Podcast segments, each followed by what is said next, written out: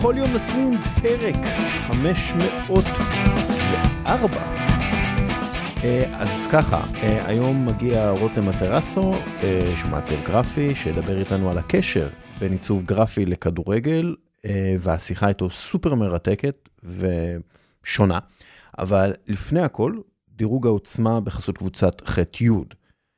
ורגע, היום אנחנו נעשה את ההעברות הכי uh, גדולות, הכי טובות uh, בחלון ההעברות של ינואר 2023, אבל יש כאן משהו מיוחד, יגיע עוד רגע ניסים חליבה, ואנחנו נדרג איתו את ההעברות הגדולות שלנו, 20 ההעברות הגדולות בערך, uh, נגיד, uh, ו... פשוט נדבר על כל העברה. אה, דירוג העוצמה, צריך לומר, אה, בחסות קבוצת ח'-י', שהיא יבואנית אולד של LG, אה, הטלוויזיה הטובה בעולם. כשצופים בכדורגל, עדיף שזה יהיה כמו שצריך, עם מסך אולד של LG. כל פיקסל מואר באופן עצמאי, והשנה יש גם אפליקציית עדכוני ספורט מובנית בתוך הטלוויזיה הזאת. ועכשיו, without further ado, הנה ניסים חליבה.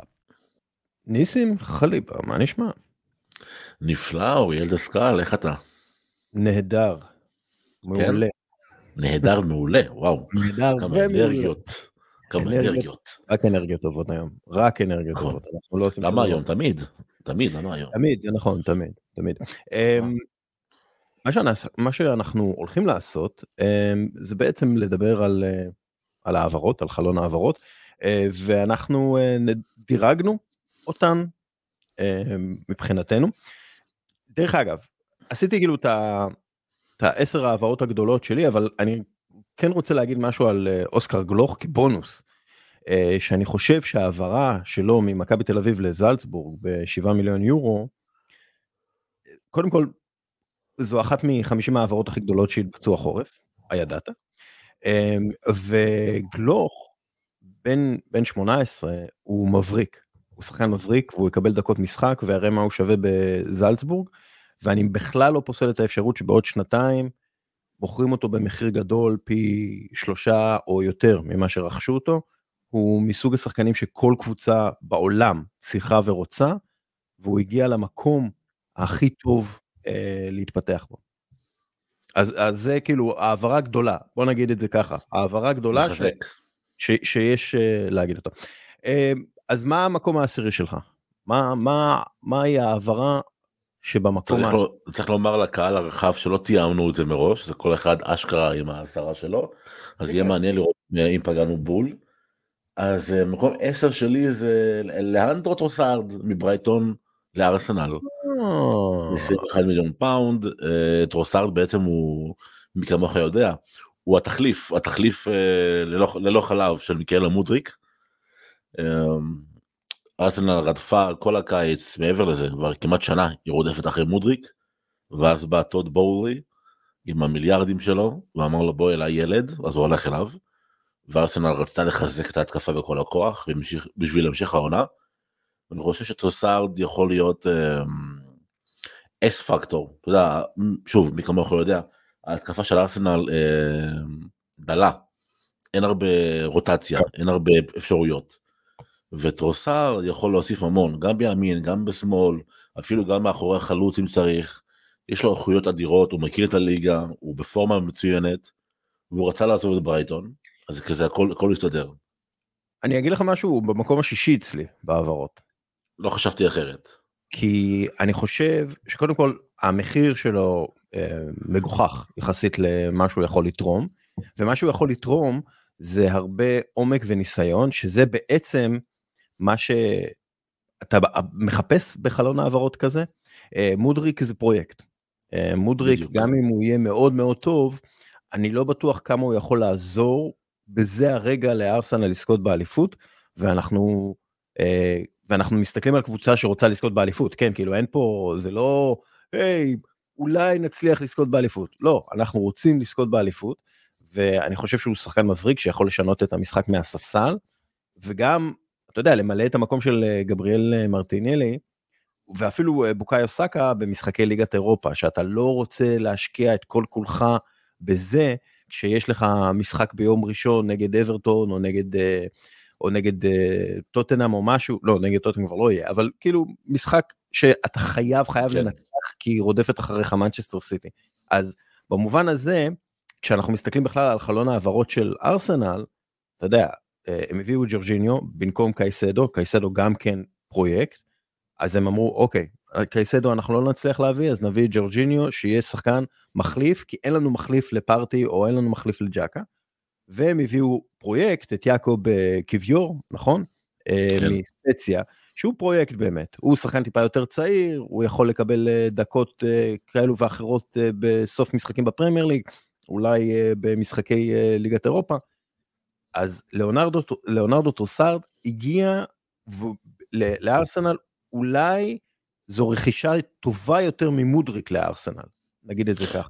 בנקודת הזמן הזו להמשך העונה אני כן. מסכים איתך אני מסכים כן. איתך. אמ, אוקיי. מה אצלך במקום 10? מקום 10 אצלי הוא אמ, קודי גקפאו מפ.ס.וו לליברפול ב-42 מיליון אה, יורו.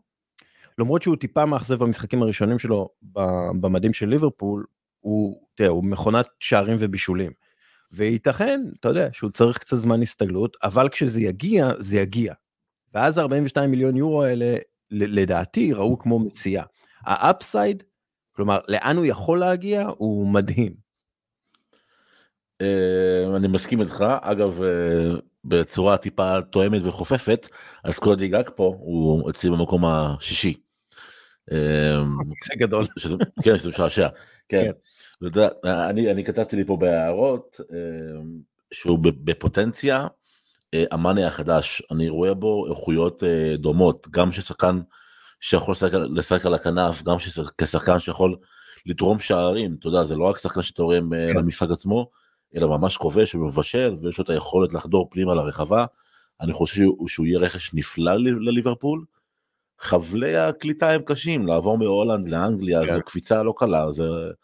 ו- בדרך כלל מומלץ לעבור מהולנד לגרמניה ואז לאנגליה נגיד כזה אבל uh, זה, זה לא קל אבל הוא יעבור את זה הוא בחור חזק מנטלית. כן גם אני חושב מי המקום התשיעי שלך? Uh, קמלדין סולימנה מרן okay. אוקיי. לסאוטהמפטון ב-21 okay. אוקיי. מיליון פאונד. Uh, בחרתי אותו גם כי הוא, כי הוא prospect uh, אדיר הוא שחקן שהמון קבוצות uh, חיזרו אחריו בשנה שנתיים האחרונות. ועכשיו הוא מגיע לסאוטהמפטון שלהזכירכם במקום ה-20 בליגה. כן. והיא חייבת מושיעה, היא חייבת איזה מישהו שיביא את הגולים, שיעשה, שיעיר את הקבוצה הזו לחיים, כי הקבוצה הזאת היא בדרכה הדי בטוחה על הצ'מפיונשיפ. ואני רואה את קמלדין, קמלדין סולימנה גם כרכש מלהיב מבחינת הסגנון שלו, שיכול להעיר את הקבוצה, להעיר את הקהל, להפיח תקווה, להכניס רוח במפרשים. ו... ואני גם חושב שהוא באמת, יש לו את האיכויות אה, להביא את הארבעה, חמישה, אפילו יותר, עשרה שערים ביחד, סך הכל, שסאוטהמפטון צריכה במאבק התחתית שלה, בשביל לצאת משם, כי מצבה רע. ואם באמת היא יכולה איכשהו לצאת מהעונה הזו עם מסע הישרדות אה, מופלא, הוא יכול להתחיל ברכישה הזו. כן. מי שלך אה, בתשע? או שרוצה להוסיף עליו? לא, אין לי מה להוסיף עליו, עשית עבודה טובה. התשע אצלי זה ווסטון מקיני, מיובנטוס ללידס בהשאלה. הוא יפה, הוא בכלל לא ברשימה שלי האמת. כן, הוא לא ברשימה שלי, אמ, מי שהיה לך. אה, לידס, אתה יודע, בבעלות של אה, סן פרנסיסקו 49ers, קבוצת ה-NFL, והיא נבנית כרגע, ככה נראה, סביב אה, גרעין שחקנים אמריקאי.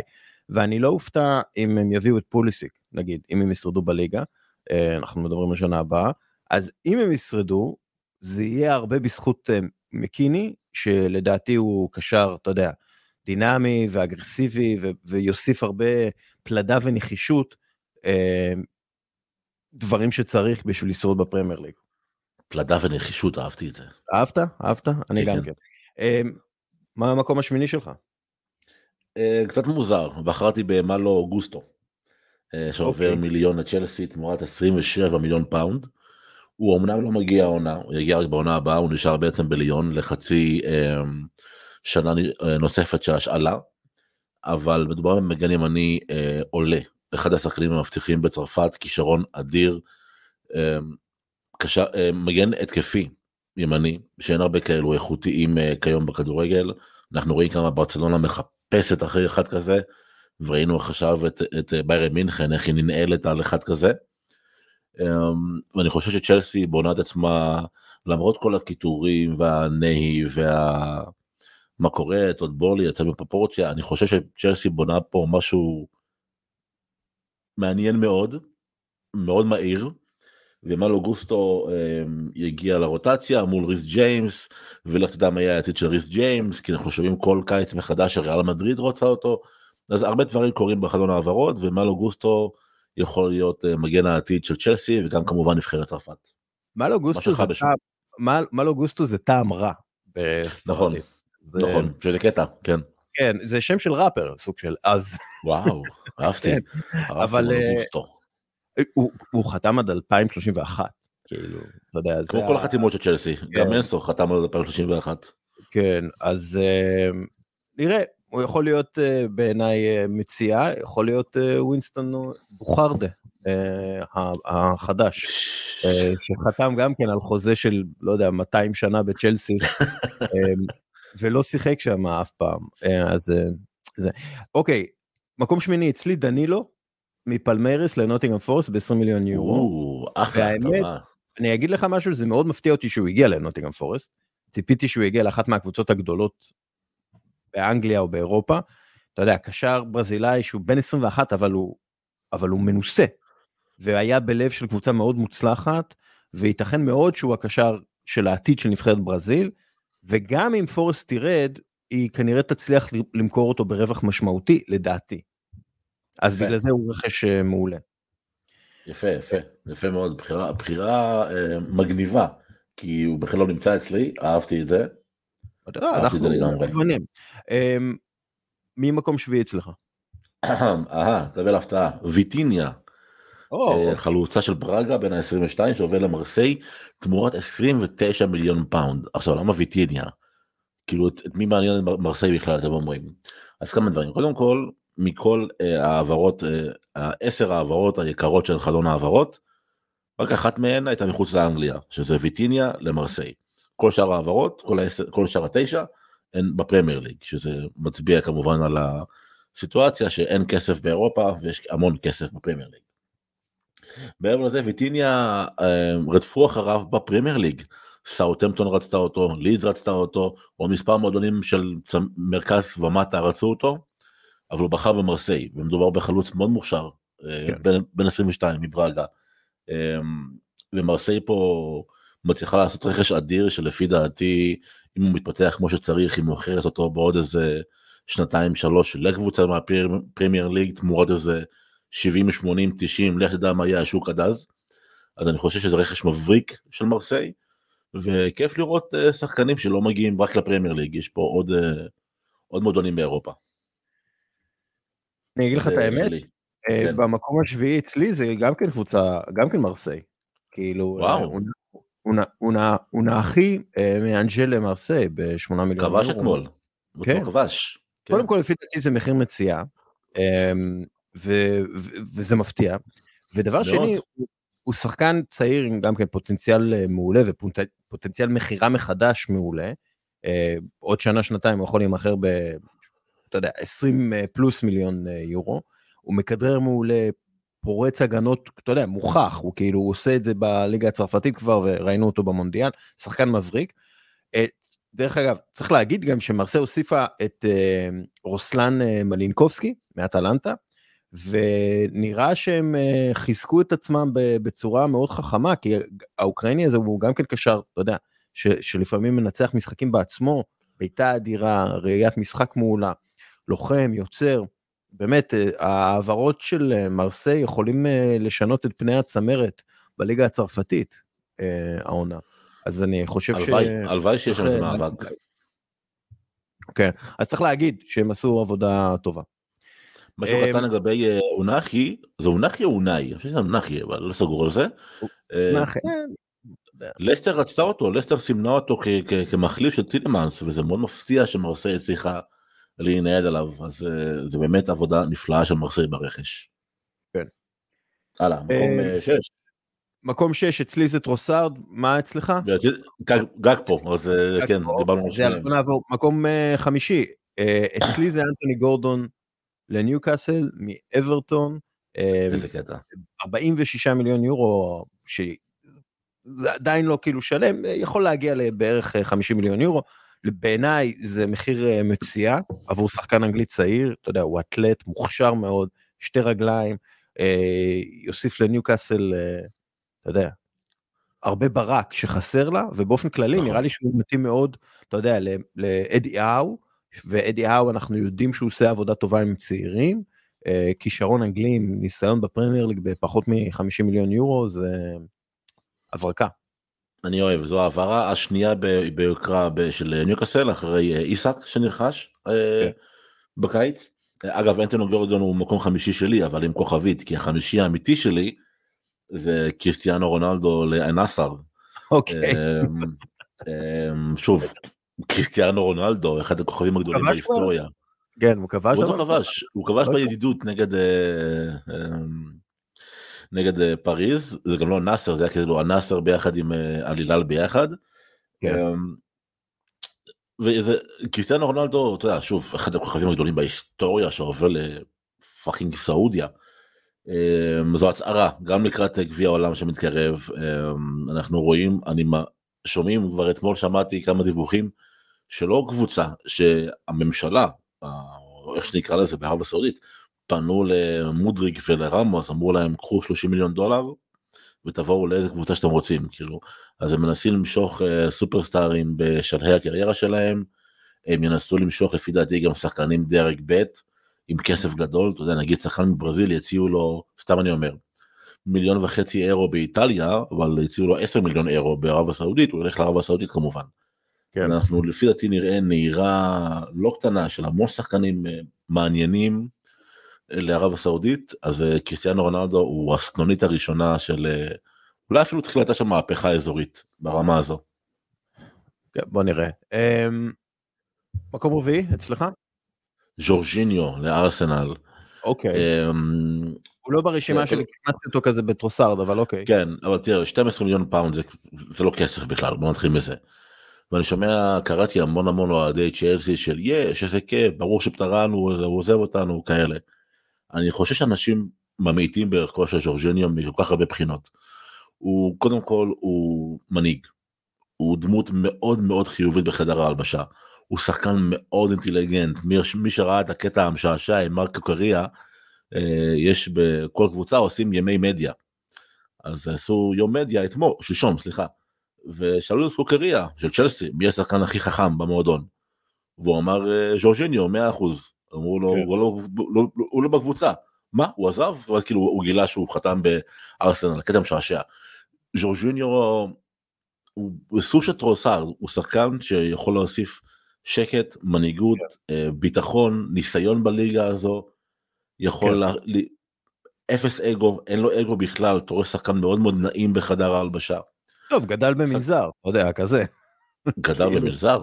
כן, כשהוא הגיע לאיטליה, להגיע, הוא הגיע מברזיל לאיטליה, אז השבועות הראשונים שלו הוא היה במנזר. הוא היה יכול... כן. כן וואו, אז רואה, יש לו אמ, גם אה, רוחניות שהוא מפיץ בחדר ההלבשה. שחקן נפלא, אני חושב שזה רכש כן, מדהים. אני חושב שזה גם כן אה, רכש אה, חכם מאוד, אה, ארסנל העדיפו להתחיל פרויקט, אבל אם לא הצלחת להתחיל את הפרויקט הזה, אז אתה מביא שחקן שהוא בעצם יכול למלא לך את המקום במקרה של פציעה של פארטי או משהו, משהו חמור יותר, אתה יודע, יש שמועות. אז, ולכן אני אומר שההחתמה שלו היא החתמה אה, קלאסית של אה, ארסנל, כי אתה מחתים לא רק שחקן, אתה מחתים אישיות, וז'ורג'יניו הוא אישיות כזאת. ו... נכון. בוא, בוא נקווה שזה יעזור לארסנל. אה, אני במקום הרביעי את מודריק, דונייצק לצ'לסי ב-100 מיליון יורו, בסופו של דבר. המחיר, שוב, הוא מופקע, כן? ומודריק בעצמו כבר, אתה יודע, הסתבך באיזושהי שטות, אבל בקצת שהוא שיחק במדי צ'לסי, הוא הראה, אתה יודע, ניצוצות ש, שעשויות להצית את הדמיון, כאילו, ייתכן מאוד שהוא Game Changer רציני לטווח הארוך, אה, והייתי, אתה יודע, הייתי שם את אה, ז'ואר פליקס גם ברשימה, אבל הוא הגיע בהשאלה ובלי אופציית רכישה וקשה לדעת מה יקרה אותו, אז אה, מודריק על פניו הוא שחקן שיכול לשנות קבוצה. אבל אתה יודע, כאילו, זה, זה פשוט החתמה טובה בסופו של דבר. זהו, הוא הוציא במקום השלישי, אז ככה נעשה את המעבר בצורה חלקה. אוקיי. הוא הוציא במקום השלישי, ואני מסתכל על מודריק, ואני אומר את זה, להישמע קצת מופרך, מה שאני הולך להגיד, אבל אני רואה פה את עדן עזר החדש, לא פחות מזה. אוקיי. אני רואה שחקן שיכבוש אותי לראות של ריאל עוד. מדריד? לא, לא, עדן עדן עזר של ריאל מדריד הוא מריאנו של ריאל מדריד, זה מצחיק שהם יושבים אחד עד השני בספסל.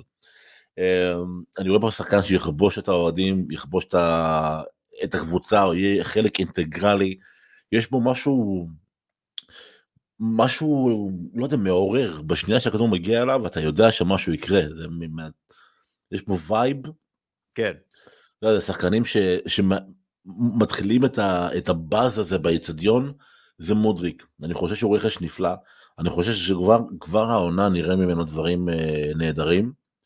אה, לא סתם אה, ארטטה חיזר אחריו, ארטטה יודע כדורגל, כמו שאנחנו רואים, יודע כן. מי הוא רוצה. אגב, גם ארטטה שכנע את ג'ורג'יניו אה, להגיע, כאילו ארטטה מאוד, מאוד רצה את ג'ורג'יניו. כן, כי ז'ורג'יניו רצה להיות, לחזור לאיטליה בכלל, לפי ה... נכון, ש- נכון, נכון. ואני באמת חושב שמודריק יהיה אחת ההחתמות המרתקות של הפרמייר ליג לשנים הקרובות, לא, לא, לא פחות מזה. אז בואו נלך להחתמה מרתקת נוספת, אה, מקום שלישי אצלי זה אנסו פרננדס מבנפיקה אה. לצ'לסי, ב-121 שלישי? מיליון יורו. כן, וואו, כי אתה תראה את השתיים האחרונים, כאילו, קודם כל זה שיא בריטי של כל הזמנים, ואתה יודע, בכלל, אחת ההעברות הכי גדולות ביותר אי פעם. העניין הוא, ושוב, אתה יודע, הוא לא מוכח, וזה הימור מאוד גדול, מאוד גדול. עכשיו, בעיניי, כן, הוא העתיד של הקישור של צ'לסי, ואולי, ואולי בעתיד יהיה אחד מהקשרים הטובים בכל הזמנים, והוא בעל פוטנציאל עצום. אה, אתה יודע, בעוד עשור, ההעברה הזאת יכולה להיות מקום ראשון בכל הזמנים, לא רק בחלון העברות של אה, ינואר 2023, הוא עד כדי כך מציע, אבל יש פה אלמנט, אתה יודע, המחיר הגבוה זה אלמנט שמוסיף הרבה, מה שנקרא, אה, חלקים זזים למעבר הזה, להעברה הזאת, אה, ו- ובעיניי זה הימור שאתה יודע, יכול אה, לפגוע בסופו של דבר בצ'לסי, כי אתה, אתה עכשיו איתו עד 2031, כן, יכול להיות שהוא יהיה שחקן ענק, אבל יכול להיות שהוא, אתה יודע, לא יהיה מה שציפית ממנו, וכשאתה שם מחיר כזה, 121 מיליון יורו על שחקן כזה, אז אתה, אתה חושף את עצמך לסכנה שהוא יהיה פלופ, אפילו אם הוא יהיה טוב מאוד עבורך. אתה מבין מה אני אומר? אני מבין מה שאתה אומר, אני מבין מה שאתה אומר, תראה, אה, קודם כל נתחיל מזה שהוא הוציא במקום הראשון, אה, אינסו פרננדז, אה, כל הסיבות שאתה אמרת, 121 מיליון אה, אירו, גם המאבק של צ'לסי עליו, זה היה מאבק לאורך חודש שלם, כן. וביום האחרון של חלון העברות זה היה טוד בורלי, אה, ביחד עם העוזר שלו, שהוא המנהל של הקבוצה שברח לי השם שלו, שהם 20 שעות בבנפיקה, בליסבון, מול החבר'ה של בנפיקה, שזה רועי קוסטה וחבריו, ופשוט לא מוכנים לקבל לא כתשובה, ובסוף מקבלים את העסקה כמו שהם רוצים, זה אומנם- אומנם 121 מיליון אירו, אבל זה בשישה תשלומים, ואתה כתבת על זה אתמול אה, נפלא דסקל בכלכליסט, אמ, על איך צ'לסי במרכאות עושה מניפולציות חוקיות, הכל חוקי, שזה כן. בעצם 121 מיליון אירו, אבל זה מחולק לשישה תשלומים, ואז זה נפרס לגבי שמונה וחצי שנים, ובסוף, בסוף אם הכל מסתדר כמו שצריך חשבונאית, צ'לסי שילמה 5 מיליון אירו על אנסו פרננדס בעונה הראשונה שלו, כאילו, מבחינת החשבונאות של פיפא fair play. כן. ש, שזה מדהים בעיניי. אמ, ומעבר לזה אני חושב שהוא העתיד והוא גם ההווה, הוא שחקן כדורגל מדהים. כל מי שרק ראה אותו בשנייה הראשונה שהוא נחת, עוד לפני בנפיקה, שהוא צריך לשחק בריבר פלייט, אתה רואה שחקן, אין, כאילו יש שחקנים שאתה רואה את זה עליהם, שהם שולטים בכל האלמנטים הנדרשים, אין הרבה כאלו בעולם. וזה זה, זה רכש נפלא, פשוט נפלא של צ'לסי. ו... ואני חושב שצ'לסי עושה, שוב, כמו שאמרתי, דברים, דבר- דברים אדירים, דברים אדירים, וזה מתחיל להזכיר לי את, אה, את ההתחלה של אה, אברמוביץ', עם הרכישות אה, בתחילת הדרך, וקרווליו ודרוגבה, זה נראה ש, ש, שדברים נבנים פה נכון, למרות שזה מהצד, שזה נראה כמו בן אדם ששופך המון המון כסף, שזה כן. נכון, אבל מצד שני, הוא אומר כאילו, מה שיש כרגע לא מתאים לי, לא מתאים למאמן שלי, הבאתי מאמן ב-22 מיליון פאונד, צריך לזכור. כן. ואני רוצה לתת לו את כל הכלים האפשריים, ואני אני מעריך את זה, כל עוד שזה אפשרי וחוקי וכל סבבה, אני מעריך את זה. מקום שני שלך? אה, מקום שני שלי, ז'ואאו קנסלו לביירן מינכן. אוקיי, זה מקום ראשון שלי. אה, יפה, יפה, אוקיי, כאילו זה הגיע משום מקום. אנחנו ראינו, אנחנו ראינו את זה קורה, כאילו לא ככה, לא ראינו את המעבר הזה קורה, אבל ראינו שקנסלו זה לא אותו דבר. זה התחיל טיפה לפני המונדיאל, במונדיאל עצמו הוא נהיה מחליף של דלות בנבחרת כן. פורטוגל. אני זוכר שגם, אה, אתה יודע, בתקופה הזו גם היה את כל הבלאגן של רונלדו. והתחילו לצאת כל מיני סרטונים מהאימונים של נבחרת פורטוגל. וראית קנסלו מאוד מאוד עצבני, היה עצבני, ראו את זה עליו. כן. ואז החזרה מהמונדיאל והירידה לספסל, ולא פותח נגד צ'לסי, ולא לא פותח בהרבה משחקים בהרכב, וריקו לואיס, שהוא שחקן סבבה לגמרי, אחלה פוטנציאל. אבל זה ריקו לואיס מול מי שנחשב לאחד המגנים הטובים בעולם, בי פאר, הוא יושב על הספסל, תסכל אותו, ואז אה, לא יודע אם היה שם ריב אמיתי כמו גוורדיולה, אני שמעתי גם שגוורדיולה התחיל לדבר אליו בזלזול, אתה יודע, שהוא קורא לכולם בשם הפרטי, וזה קורא לקנסלו במיסטר קנסלו באחד האספות, כאילו היה, היה שם מתח ביניהם. קרה משהו, כן, קרה משהו. היה, כן, כן, היה מתח, וזה מעבר בהשאלה, עם אופציית רכישה, כאילו זה נראה כמו, ממש, משהו נשבר שם, וסיטי אמרו לו, לך לעזאזל, כאילו. שחקן כזה עובר בהשאלה, ללא, ללא, ללא חובת רכישה, וזה כאילו באמת נראה שנשברו כל הכלים באמון בין השחקן כן. לבין המועדון וההפך. כן, משהו קרה שם בטוח. הם... אה, תראה, אני, לא, אני אגיד לך למה זה העברה שיכולה לשנות את פני העונה, כי בעצם ביירן מינכן מביאה את אחד מהמגנים הטובים בעולם אליה, ולא היה לה באמת מגן ימני טוב, אמ, ואתה יודע, הוא ייתן לה איכות שפשוט לא היה לה שם הרבה מאוד זמן, מאז פיליפ בערך. כאילו, נכון. אמ, אלפונסו דייוויס, מגן שמאלי, ז'ואאו קאנסלו, מגן ימני, זה פשוט, אתה יודע, זה מפחיד. זה מפחיד. וביירן מינכן פה יכול מאוד להיות שהיא, אתה יודע, עושה מוב שיעזור לה לזכות בליגת האלופות. ולכן זו העברה הכי, הכי טובה אה, בעיניי של חלון העברות הזה. אה, אני מסכים, אגב, כבר אתמול אנחנו מחליטים את זה ביום חמישי, אז אתמול ברביעי, קנסלו כבר שיחק, פתח בהרכב של אה, ברי מינכן, בישל שער, ומה שיפה זה שקומן פתח מגן שמאלי, וזה היה 3-4-2-1 של uh, נגלסמן, ודייוויס נכנס בדקה 70 בערך וגם כבש, אז כאילו, העוצמות שם הן מפחידות, חסר להם uh, חלוץ, אבל צ'וברו מוטינג עושה דברים, העונה של סטייל זינדין זידן, הוא אתמול בישל כדור, וואו, תשמע, משהו מדהים. צ'ופו מוטינג זה חתיכת הזיה. כן. אגב, כן.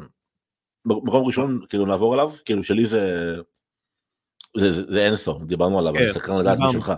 אז בעצם מה שאין לנו זה מקום שני ואני אפתיע אותך זה מקסימו פרונה מוולס סרספילד אה, אה, למנצ'סטר סיטי ב-11 מיליון יורו. עכשיו תראו יכול להיות. אה, זה מקום שני שלך? כן יכול להיות שזו הגזמה.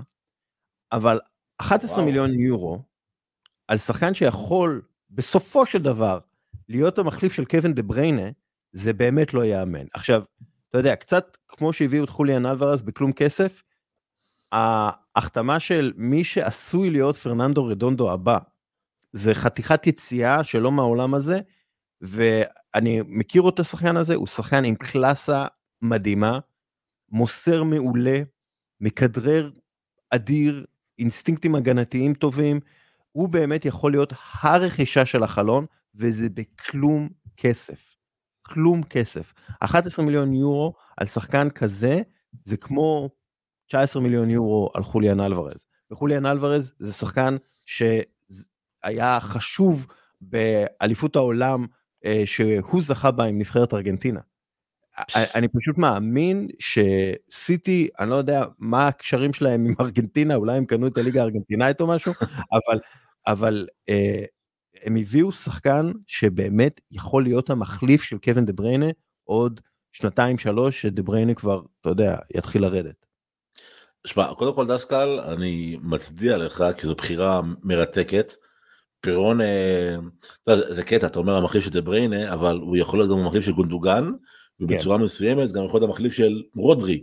הוא נכון. שחקן כל כך מגוון, ובדרך כלל סיטי, אם היא רוכשת שחקנים נגיד מדרום אמריקה, אז היא רוכשת לסיטי גרופ, ואז מעבירה אותה לניו יורק, לג'ירונה, לכל הקבוצות שנמצאות תחת, כן. תחת הסיטי גרופ, ופירונה מגיע ישר לסיטי. וזה באמת החתמה מרתקת, שמת אותו במקום ראשון, שזה להצדיע לך, יפה לא, מאוד, מקום, אהבתי את זה. שני, אה, שני, נכון. קנסלו מקום ראשון. וקנסלו מקום כן. ראשון, עדיין, שני ברשימה כזו זה, זה חתיכת מקום, ויהיה מעניין מאוד לראות את פירונה, אתה יודע, אף אחד לא חושב שחוליאן אלוורז ייכנס מהר לרוטציה, הוא עושה את זה. כי אני אגיד לך למה, כי אם פירונה, אתה יודע, אינסו פרננדס לפני שנה היה פירונה. אתה מבין מה אני אומר? בדיוק, בדיוק, בדיוק זה. וזה העניין, כאילו שבסופו של דבר סיטי הביאו מישהו שיכול להיות טוב כמו אינסו פרננדז בכלום מהמחיר שלו. בדיוק okay. אוקיי? זה, זה ממש זה. ואני אומר לכם, תסתכלו על פירונה, הוא אשכרה קשר אמצע שלם. ואני חושב דווקא שגוורדיולה רוצה להפוך אותו לרודרי הבא. הוא רוצה שחקן הגנתי שיכול לרוץ קדימה, שזה בעצם הקשר האחורי הדינמי, כן, מה שאין כרגע. כן, למרות שאתה יודע, רודרי הוא לא איזה מבוגר. נכון. אמ, כן, אולי, אולי, תראה, מה שכשאתה מביא את פירונה, אתה בעצם מביא מישהו שיכול לשחק לך באת כל התפקידים של נכון. הקישור. נכון. אז אם גונדואן לא חותם על חוזה חדש, הוא יכול להגיע ולהיות uh, גונדואן. אם סילבה עוזב. Uh, עוזב, הוא יכול למלא את הוואקום שם. ושוב, להביא שחקן כזה בכלום, באמת, כלום כסף, 11 מיליון יורו מבחינת סיטי זה באמת, זה, זה פלוץ ברוח, זה כלום. זה, זה, זה באמת אה, החתמה מבריקה בעיניי. ומשעשע, משהו אחרון משעשע לגבי פירונה, בנפיקה רצתה אותו בהתחלה של, בהתחלה של החלון, כי היא חשבה שאם אנחנו נמכור את אה, פרננדס, אז פירונה בעצם ייכנס לנעליים של פרננדס. ואז הם נשארו קרחים מכאן ומכאן, אז... אה, בנפיקה באמת האמינה לא שהיא לא מוכרת את פרננדס. יש להם עכשיו הרבה מאוד כסף, כן? קרחים כן, הם... זה בטוח, זה בטוח. וחובה לציין לפני סיום את הקטע המשעשע והעצוב של חכים זייש, כן. שאשכרה הגיע לפריז, יושב במשרדים של פריז, מחכה למסמכים וכל פעם מגיע מסמך לא נכון, אה, ובסוף בסופו של דבר במקום להיות מושאל לפריז ולשחק עם מסי וכן הלאה, הוא חוזר ללונדון ועכשיו אה, מחפשים לו פתרון אולי השאלה לאיזה קבוצה בטורקיה או משהו. אה, אם זה בכלל אפשרי למען האמת אני לא, לא סגור על הזמנים. לא, אני חושב שעדיין עדיין אפשר. פתוח כן עדיין פתוח החלון אז זה יש זה יש מרוסק מרוסק גם הוא וגם גם אמרבת שבטוח שהוא עובר לברסה כן. ובסוף נשאר בפיורנטינה. כן, אלו העברות שאנחנו, אתה יודע, מצפים אה, שיקרו בקיץ. צ'לסי חייבת למכור שחקנים, כלומר זה, קודם כל יש להם בערך 63 שחקנים בסגל, הם, הם חייבים למכור uh, שחקנים. Um, ויש לך הרבה שחקנים שגם מסיימים את החוזה שלהם ומסיימים את החוזה שלהם בקיץ 2024 ככה שיצטרכו למכור אותם בקיץ הקרוב בשביל לא להפסיד אותם בחינם. אמ, אז אנחנו נראה עוד הרבה מאוד אה, פעולות בשוק העברות השחקנים. וצריך להגיד, אתה יודע, מילת סיכום, החורף הזה הבליט בעיניי לכולם את הפער שאנגליה תפסה מכל, מכל השאר. זה בכלל, זה, זה לא באותן ספרות, זה לא באותן ספרות. עכשיו לא, נכון, צ'לסי, צ'לסי ניפחה את, ה, את הפער עוד יותר, עם הוצאה מופרעת לחלוטין, אבל כל קבוצה באנגליה יכולה לרכוש כל שחקן מכל קבוצה אחרת באירופה. אפילו כולל ריאל מדריד וברצלונה. אה, כן, כן. וזה מדהים. ואני יכול לסכם את זה ככה, בזמן שצ'לסי, אימפריה אנגלית, רוכשת כל מה שבא לה מבלי שום בעיה, יובנטוס, אימפריה איטלקית, נאלצת לעשות כל מיני משחקים בספרים שלה, ובסוף נענשת ויורדים לה 15 נקודות בטבלה, אז זה בעצם הפערים הכלכליים בין... מה, מה צריך עוד יותר מאשר ווסטון מקיני, שחקן הרכב ב- ביובנטוס, אוקיי? שחקן הרכב, משחק הרבה כן. מהמשחקים של יובנטוס, עובר לתחתית הליגה האנגלית. לתחתית של הליגה האנגלית. וניקולו לא- זניולו, ניקולו זניולו שאומר, "אה, אה, במי אני אבחר? במילאן, אלופת איטליה, או שאני אלך לבורנמוט? איפה זה בכלל בורנמוט? כאילו, ברמה הזו, כאילו זה זה הזוי. אגב, זניולו, לחלוטין. זניולו, זה יש שם בלאגן גדול, בלאגן גדול. נדבר על זה ביורו טריפ הבא, אתה יודע מה? בהחלט, בהחלט. נעשה קטע על אה, זניולו, כי צריך, כי זה באמת בלאגן גדול. בשמחה. ליבה, תודה רבה. תודה לך אוריאל. יאללה צ'או. יאללה ביי. יש. נראה לי שזה מקליט. יש. יש. שלום. אה, רותם מטרסו, שלום. שלום. מה אה, שלומך? בסדר גמור, ניב נחליאלי, שלום. בוקר טוב. רותם הוא מעצב גרפי שחוקר אה, מזה מספר שנים את תרבות העיצוב בכדורגל העולמי וגם הישראלי, נכון? אתה נוגע כן, בזה. נוגע טיפה בישראל, כן. והפרק הזה יהיה על הקשר הזה בין עיצוב וספורט וכדורגל וניהול. עושים איזה משהו אחר, טיפה, לא? ניב. אז מי אתה?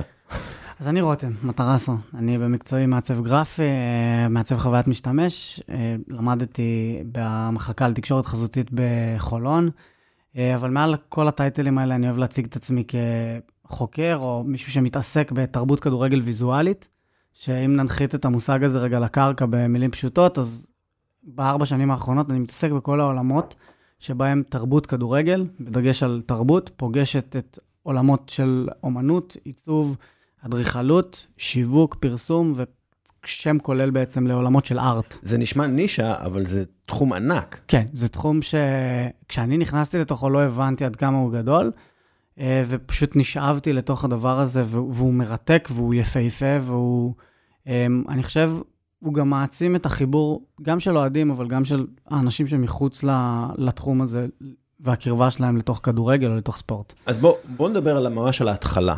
אמ, דיברתי איתך על כאילו איך שהילד שלי ממש אוהב אה, דגלים ומדי נבחרות, ואני הייתי ככה קרוב מלהיות אה, אוהד נוריץ', בגלל שמאוד אהבתי את השילוב של אה, צהוב וירוק. למזלי, ארסנל זכו באליפות אה, נגד ליברפול, שכל הכיתה שלי ידעה את ליברפול ואני אהדתי את ארסנל, כאילו. אז אה, לפחות זה. לי זה היה עם אסטון וילה, אתה יודע? עכשיו שאני חושב על זה. אהבתי את החולצות שלהם. יש להם חולצות יפות, הם היו הקבוצה שלי ב manager, כי אהבתי את הצבע. אז זהו, זה החיבור הראשוני, כלומר, החיבור הוויזואלי, כאילו זה נשמע הכי נכון. בסיסי, אבל זה הכי בסיסי, כאילו. אני מסכים עם זה. אז איך אתה התחברת כאילו לכדורגל? אני התחלתי את האהבה שלי לכדורגל כילד בן שבע שאסף אה, סופרגול 2000, ואני מספר כל הזמן שקיבלתי קלף של יוהאן קרויף, ואבא שלי לא ידע את נפשו. אמ, והחיבור שלי עם הזמן התחיל מסופרגול, כי נורא התחברתי וגם הכרתי פתאום שמות של שחקנים. אמ, במשך הזמן גם נהייתי אוהד, אני אוהד מנצ'סטר יונייטד מילדות. אני... לא נורא, אף אחד לא מושלם. תראה. אמ, שנייה, ו- מה זה- מה זה ילדות? איזה שנים אלה? ילדות זה מכיתה ד', אני זוכר. לא, את עצמי. מה מה השנים? אה, ב- שנים. בעולם, כאילו. לא? אלפיים. אלפיים. אלפיים, כזה. אמ, ומאז שאני זוכר את עצמי, אה, אני הולך עם חולצות כדורגל. זה, זה היה הסטייל שלי, זה היה האופנה שלי, זה היה... אמ, אז אתה עוד איך עוד היום עם חולצה של, אה, של ארגון אולטרס, של קבוצה, אני הייתי הולך, הייתי בא לבית ספר כל הזמן עם חולצות כדורגל, אני זוכר את הרכזת שכבה שלי בסוף י"ב אומרת לי שאני והחולצות האדומות שלי נבוא לה בחלומות. אז אה, אה, כן, היום התלבשת סטנדרטי. כן, היום התלבשתי אה, רגיל, יום אתה עבודה. אתה עדיין הולך עם חולצות כדורגל? כן, כן, לא נעים, אבל זה המגירה עם הכי הרבה פריטים בארון שלי. הילד שלי לא מוכן שום דבר מלבד חולצות כדורגל. הוא לא מוכן לשים חולצה אחרת. קנינו לו חולצות סופר מריו, סוניק, לא, לא, רק חולצות כדורגל. אני זוכר שלפני כבר הרבה זמן הייתי בלונדון, וחבר'ה ביום אה, יציאה כזאת, ביום שישי וזה, יצאו עם חולצות אה, של אה, כדורגל, וזה הפתיע אותי, כאילו, זה זה לא כזה חד... לא בארץ כזה- אתה הולך עם חולצת בארץ זה לא כדורגל לא ברחוב, כל כך הרבה. שנים זה ככה, נכון? לא, זה זה כבר לא מוזר בארץ, אתה אתה אני לא, רואה. יודע, אני לא יודע להגיד את זה, אני עדיין מרגיש מוזר בארץ כשאני הולך עם חולצת כדורגל, נגיד ביתה למשרד או כזה. אמ, אני יכול להגיד לך שבמסגרת הלימודים שלי עשיתי חילופי סטודנטים בגרמניה, גרתי בדורטמונד, וביום של משחק אתה מגיע למועדון אחרי, אחרי המשחק, ואתה רואה 40% מה, מהנוכחים שם באים, באים ישר מהמשחק, אהה. בנים, בנות, כולם עם חולצות צהוב שחור, אה, חולצות משחק, זה, כאילו זה מחזה קצת סוריאליסטי אפילו. אפשר להגיד שבשנים האחרונות, בגלל שהקבוצות האלה, החברות הללו, אה, רוצות שאנשים ילכו עם הבגדים שלהם, אז גם חולצות הכדורגל הן טיפה יותר fashionable, כאילו טיפה יותר אופנתיות. למשל, סתם, אה, ארסנל שלי, החולצה השחורה שלהם היא חולצה ממש ממש ממש יפה. כאילו אתה לחלוטין. יכול ללכת איתה לפאב וזה לא ייראה מוזר, וזה יראה דווקא מגניב לחלוטין, וכאילו גם אייקס עושים את זה. אייקס עושים את זה המון, כן. אני יכול להגיד לך, תקשיב, יקרנים האייקס האלה. כן. אבל כי אייקס הם- אייקס הם אדידס. אני יכול להגיד לך שאני שמתי לב לפ- לפני המונדיאל האחרון, אה, וזה פתאום היה נוכח גם בארץ, שזה משהו שלא התרגלתי לראות בארץ. אה, אדידס שחררה את כל הקולקציה של המונדיאל, והם הוציאו אותם על דוגמנים ולא על שחקנים. ובארץ, אה, כשאדידס ישראל פרסמו את הדבר הזה, מי שהם שמו בשער הייתה עדן פינס, שהיא דוגמנית fashion, היא לא אה, ספורטאית. אה, והיית נכנס לחנויות של... יש לה קשר לניימאר כנראה. כן, זה יכול להיות, כן. אמ, אבל היית נכנס לחנויות של אדידס בארץ, והיית רואה את הדבר הזה כ... זה היה יותר למקום של קולקציית אופנה. אמ, וגם, אם ניקח, יש דוגמה מאוד מפורסמת של אה, נבחרת ניגריה במונדיאל 2018, ש... שזה היה יציאה שאנשים לא הבינו, כן. ו... ופתאום אנשים רוצים חולצה של נבחרת ניגריה. כן.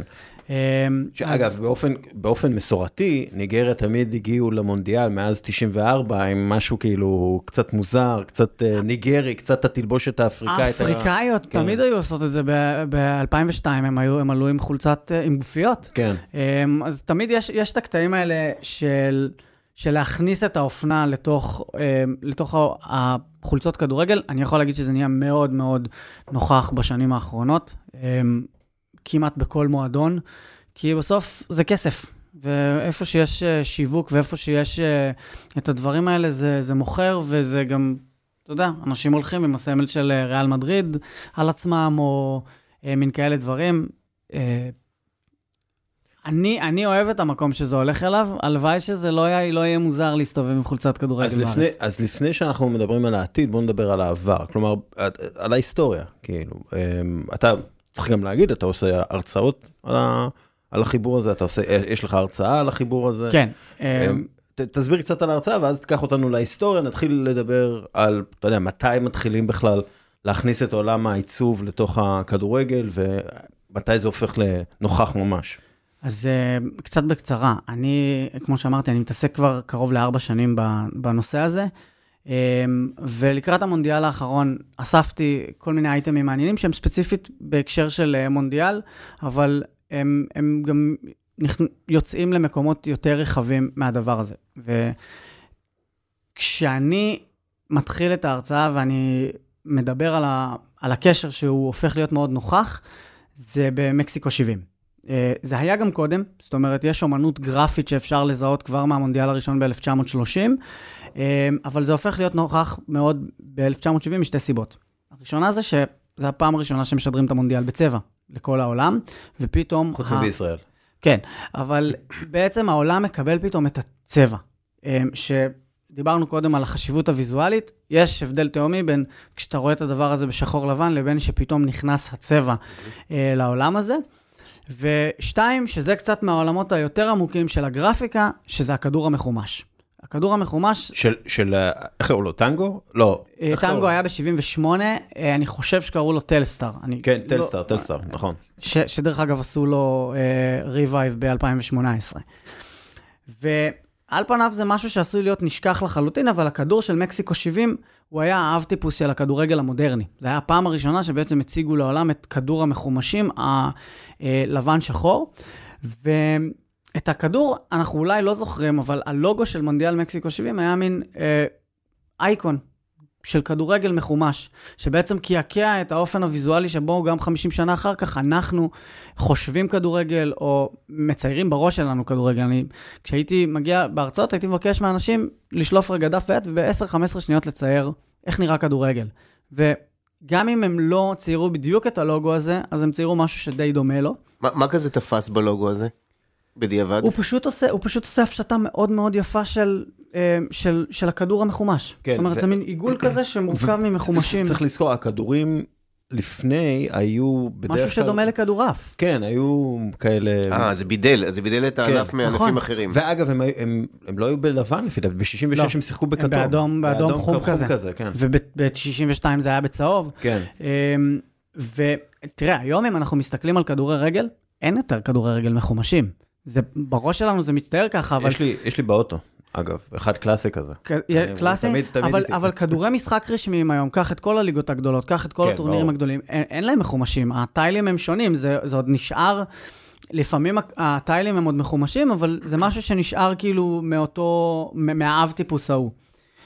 והקפיצה הגדולה של הוויזואלי בתוך העולם הזה קרתה קצת אחר כך, אה, עם הכניסה של אה, ז'ואאו אבלנג' לתפקיד נשיא פיפ"א. אנחנו, אני חושב שהרבה מהמאזינים בטח ראו את הסדרה אה, שהייתה בנטפליקס שיצאה לפני המונדיאל. והכניסה הזאת האיצה בעצם את הכדורגל כמוצר קפיטליסטי. ומי ש...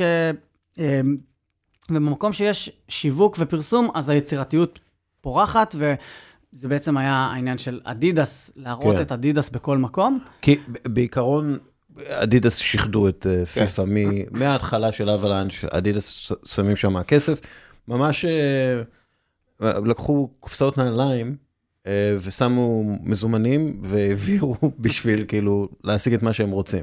אז כן, אה, רק side note. כן. אמ, ובמקום של עיצוב, אז זאת החוליה הראשונה בעיניי, עיצוב ואומנות ו- ועולם ויזואלי באופן כללי. איפה שמושקע כסף לשיווק ופרסום, ה art פרח.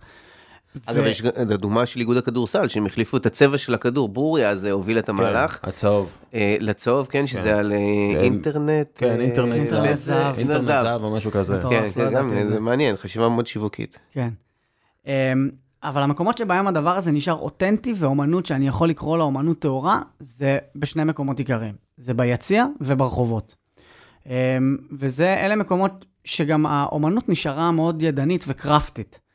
אה, בציורי קיר ובגרפיטי ובתפאורות אוהדים. כן. וזה משהו שהמועדון מוביל, יש כאילו סיסטמה מאחורי, או שזה מין אה, התנהלות כזאת של דבר מוביל דבר, והקהילה עצמה מייצרת את הדברים האלה. בדרך כלל הקהילה עצמה מייצרת את זה. אמ, בלי אני- שהוא מיד מכוונת מאחורי הקלעים? כי יש לא. הרי אינטרס למועדון לא, להיות לא. נוכח, נכון? אני, אני נזהר כשאני אומר לא, כי אני לא יודע איך זה עובד בכל מיני מקומות בעולם. אמ, אני יודע להגיד, כי אני חוויתי את זה בדורטמונד כאוהד ביציע, אמ, ואתה יודע להגיד שהמועדון מאוד מברך על הדבר הזה. אמ, מה קורה בארץ? אני, אני יכול להגיד שזה זה סצנה מדהימה שיש בארץ, אני לא יודע כמה המועדונים עומדים מאחורי האוהדים בדברים האלה.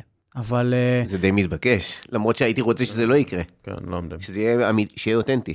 Um, אני יכול להגיד לך שלפני שחזרתי לארץ, אז היו, זה היה בדיוק אחרי פגרת החורף בגרמניה, והיה שני משחקים. היה משחק של פרנקפורט בש... בסופש, ואז היה משחק נגד פריז בשמינית גמר ליגת האלופות. והקיר הצהוב של דורטמונד, הארגוני אולטרס יצרו שתי תפאורות מטריפות, שבדיעבד אני יודע שהם עלו בערך כ-35 אלף יורו, שהם עשו גיוס המונים מתוך האוהדים ביציע בשביל לכסות את העלות הזאת, כי הם לא מקבלים תקציבים מהמועדון בשביל מהמם. לעשות את זה, הם עושים את זה כ- כאקט של אהדה, כאקט של קהילה, אמ, ותפאורות, ותפאורות אוהדים זה גם דברים שנעשים ביד, וזה גם ציור שעובדים עליו, זה ציורים שעובדים עליהם במשך שבועות ומציירים אותו כמות גדולה של אנשים, זה גם מתועד, ובעצם, בכלל, הבמה הזאת של תפאורת אוהדים היא פלטפורמה מאוד טובה להעברת מסרים. אין עיצובים כי וואו זה יפה ועכשיו בואו, כשהקבוצה עולה למגרש, אה, ניתן להם אה, את הבמה הכי יפה שהם יכולים לקבל, אבל גם כהעברה של מסרים פוליטיים. אה, בואו בוא נחזור להיסטוריה. אמ, איפה אנחנו רואים את זה, אתה יודע, נכנס לתוך החיי יום-יום אה, של אוהדי כדורגל?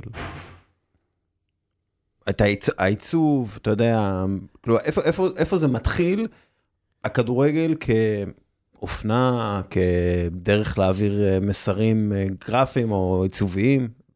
אז זו תשובה שהיא קצת מורכבת, כי ה- המקום שבו זה הכי נוכח זה בעולמות של השיווק. כי המועדון יוצר את, ה, את החולצות, את המרצ'נדייז. אה, זה, זה בעצם נכנס, אנחנו אוהדי כדורגל, אנחנו, זה נכנס בכל מקום. אתה נכנס לחנות של ארסנל כשאתה מגיע לאצטדיון, אז יש לך את הקומה של האופנה, אבל יש לך את למטה את ה... אמ, ו, אמ, ומגבות וכל דבר שישאיר לך את, המועדון מול העיניים. אמ, בנוסף לזה, אני יכול להגיד, מהדוגמה שאני חוויתי בגרמניה, אתה רואה בעצם אמ, שהצהוב שחור של ברוסיה דורטמונד נוכח בכל מקום בעיר. וזה לא משנה אם זה מקומות שקשורים בכדורגל או לא קשורים בכדורגל, אתה הולך ב, במרכז העיר, חנויות של בגדים בהרבה כסף.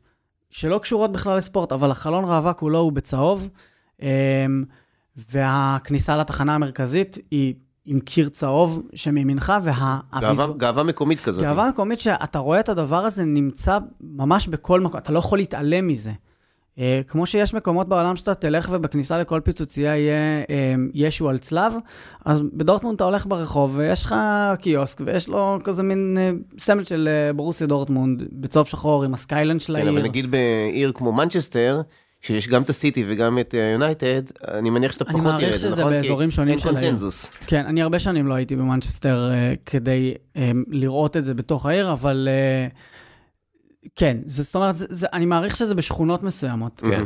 אגב, הדגל של דורטמונד, הדגל, לא, ה, לא ה, של הקבוצה, של, של העיר, זה כמו דגל פולין, אדום לבן, ואז סמל גרמני.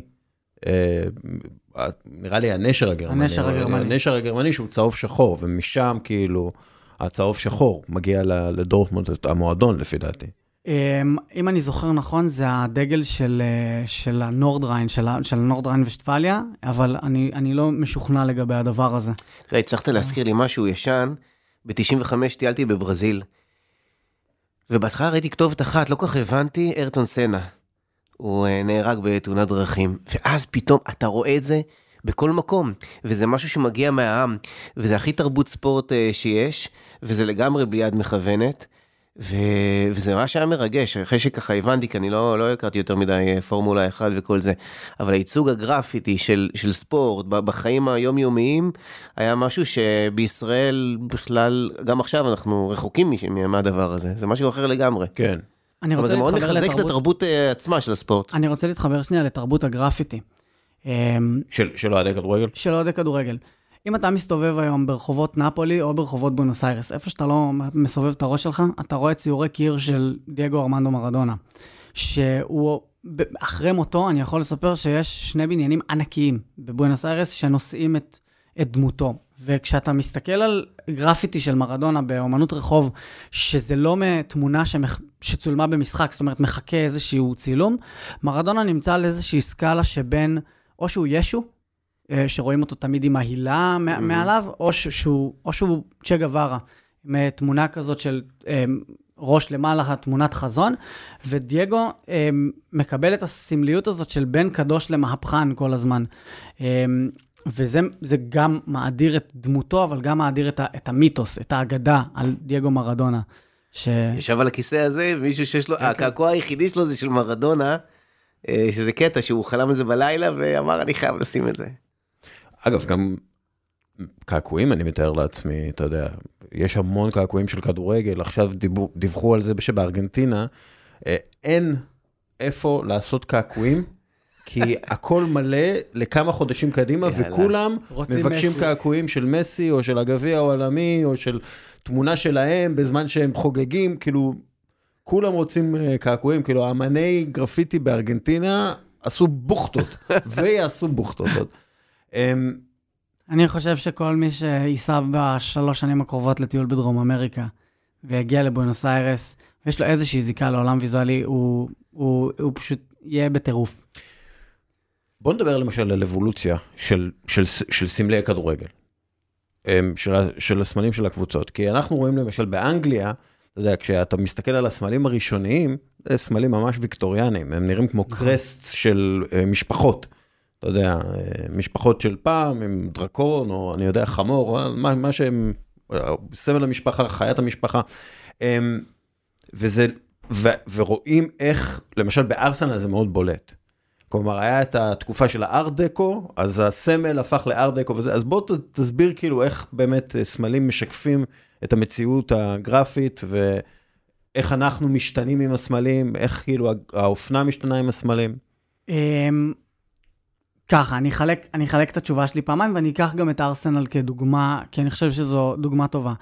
אמ, ארסנל בעצם התחילה כ, כקבוצה של חיל התותחנים המלכותי, והיה להם איזשהו...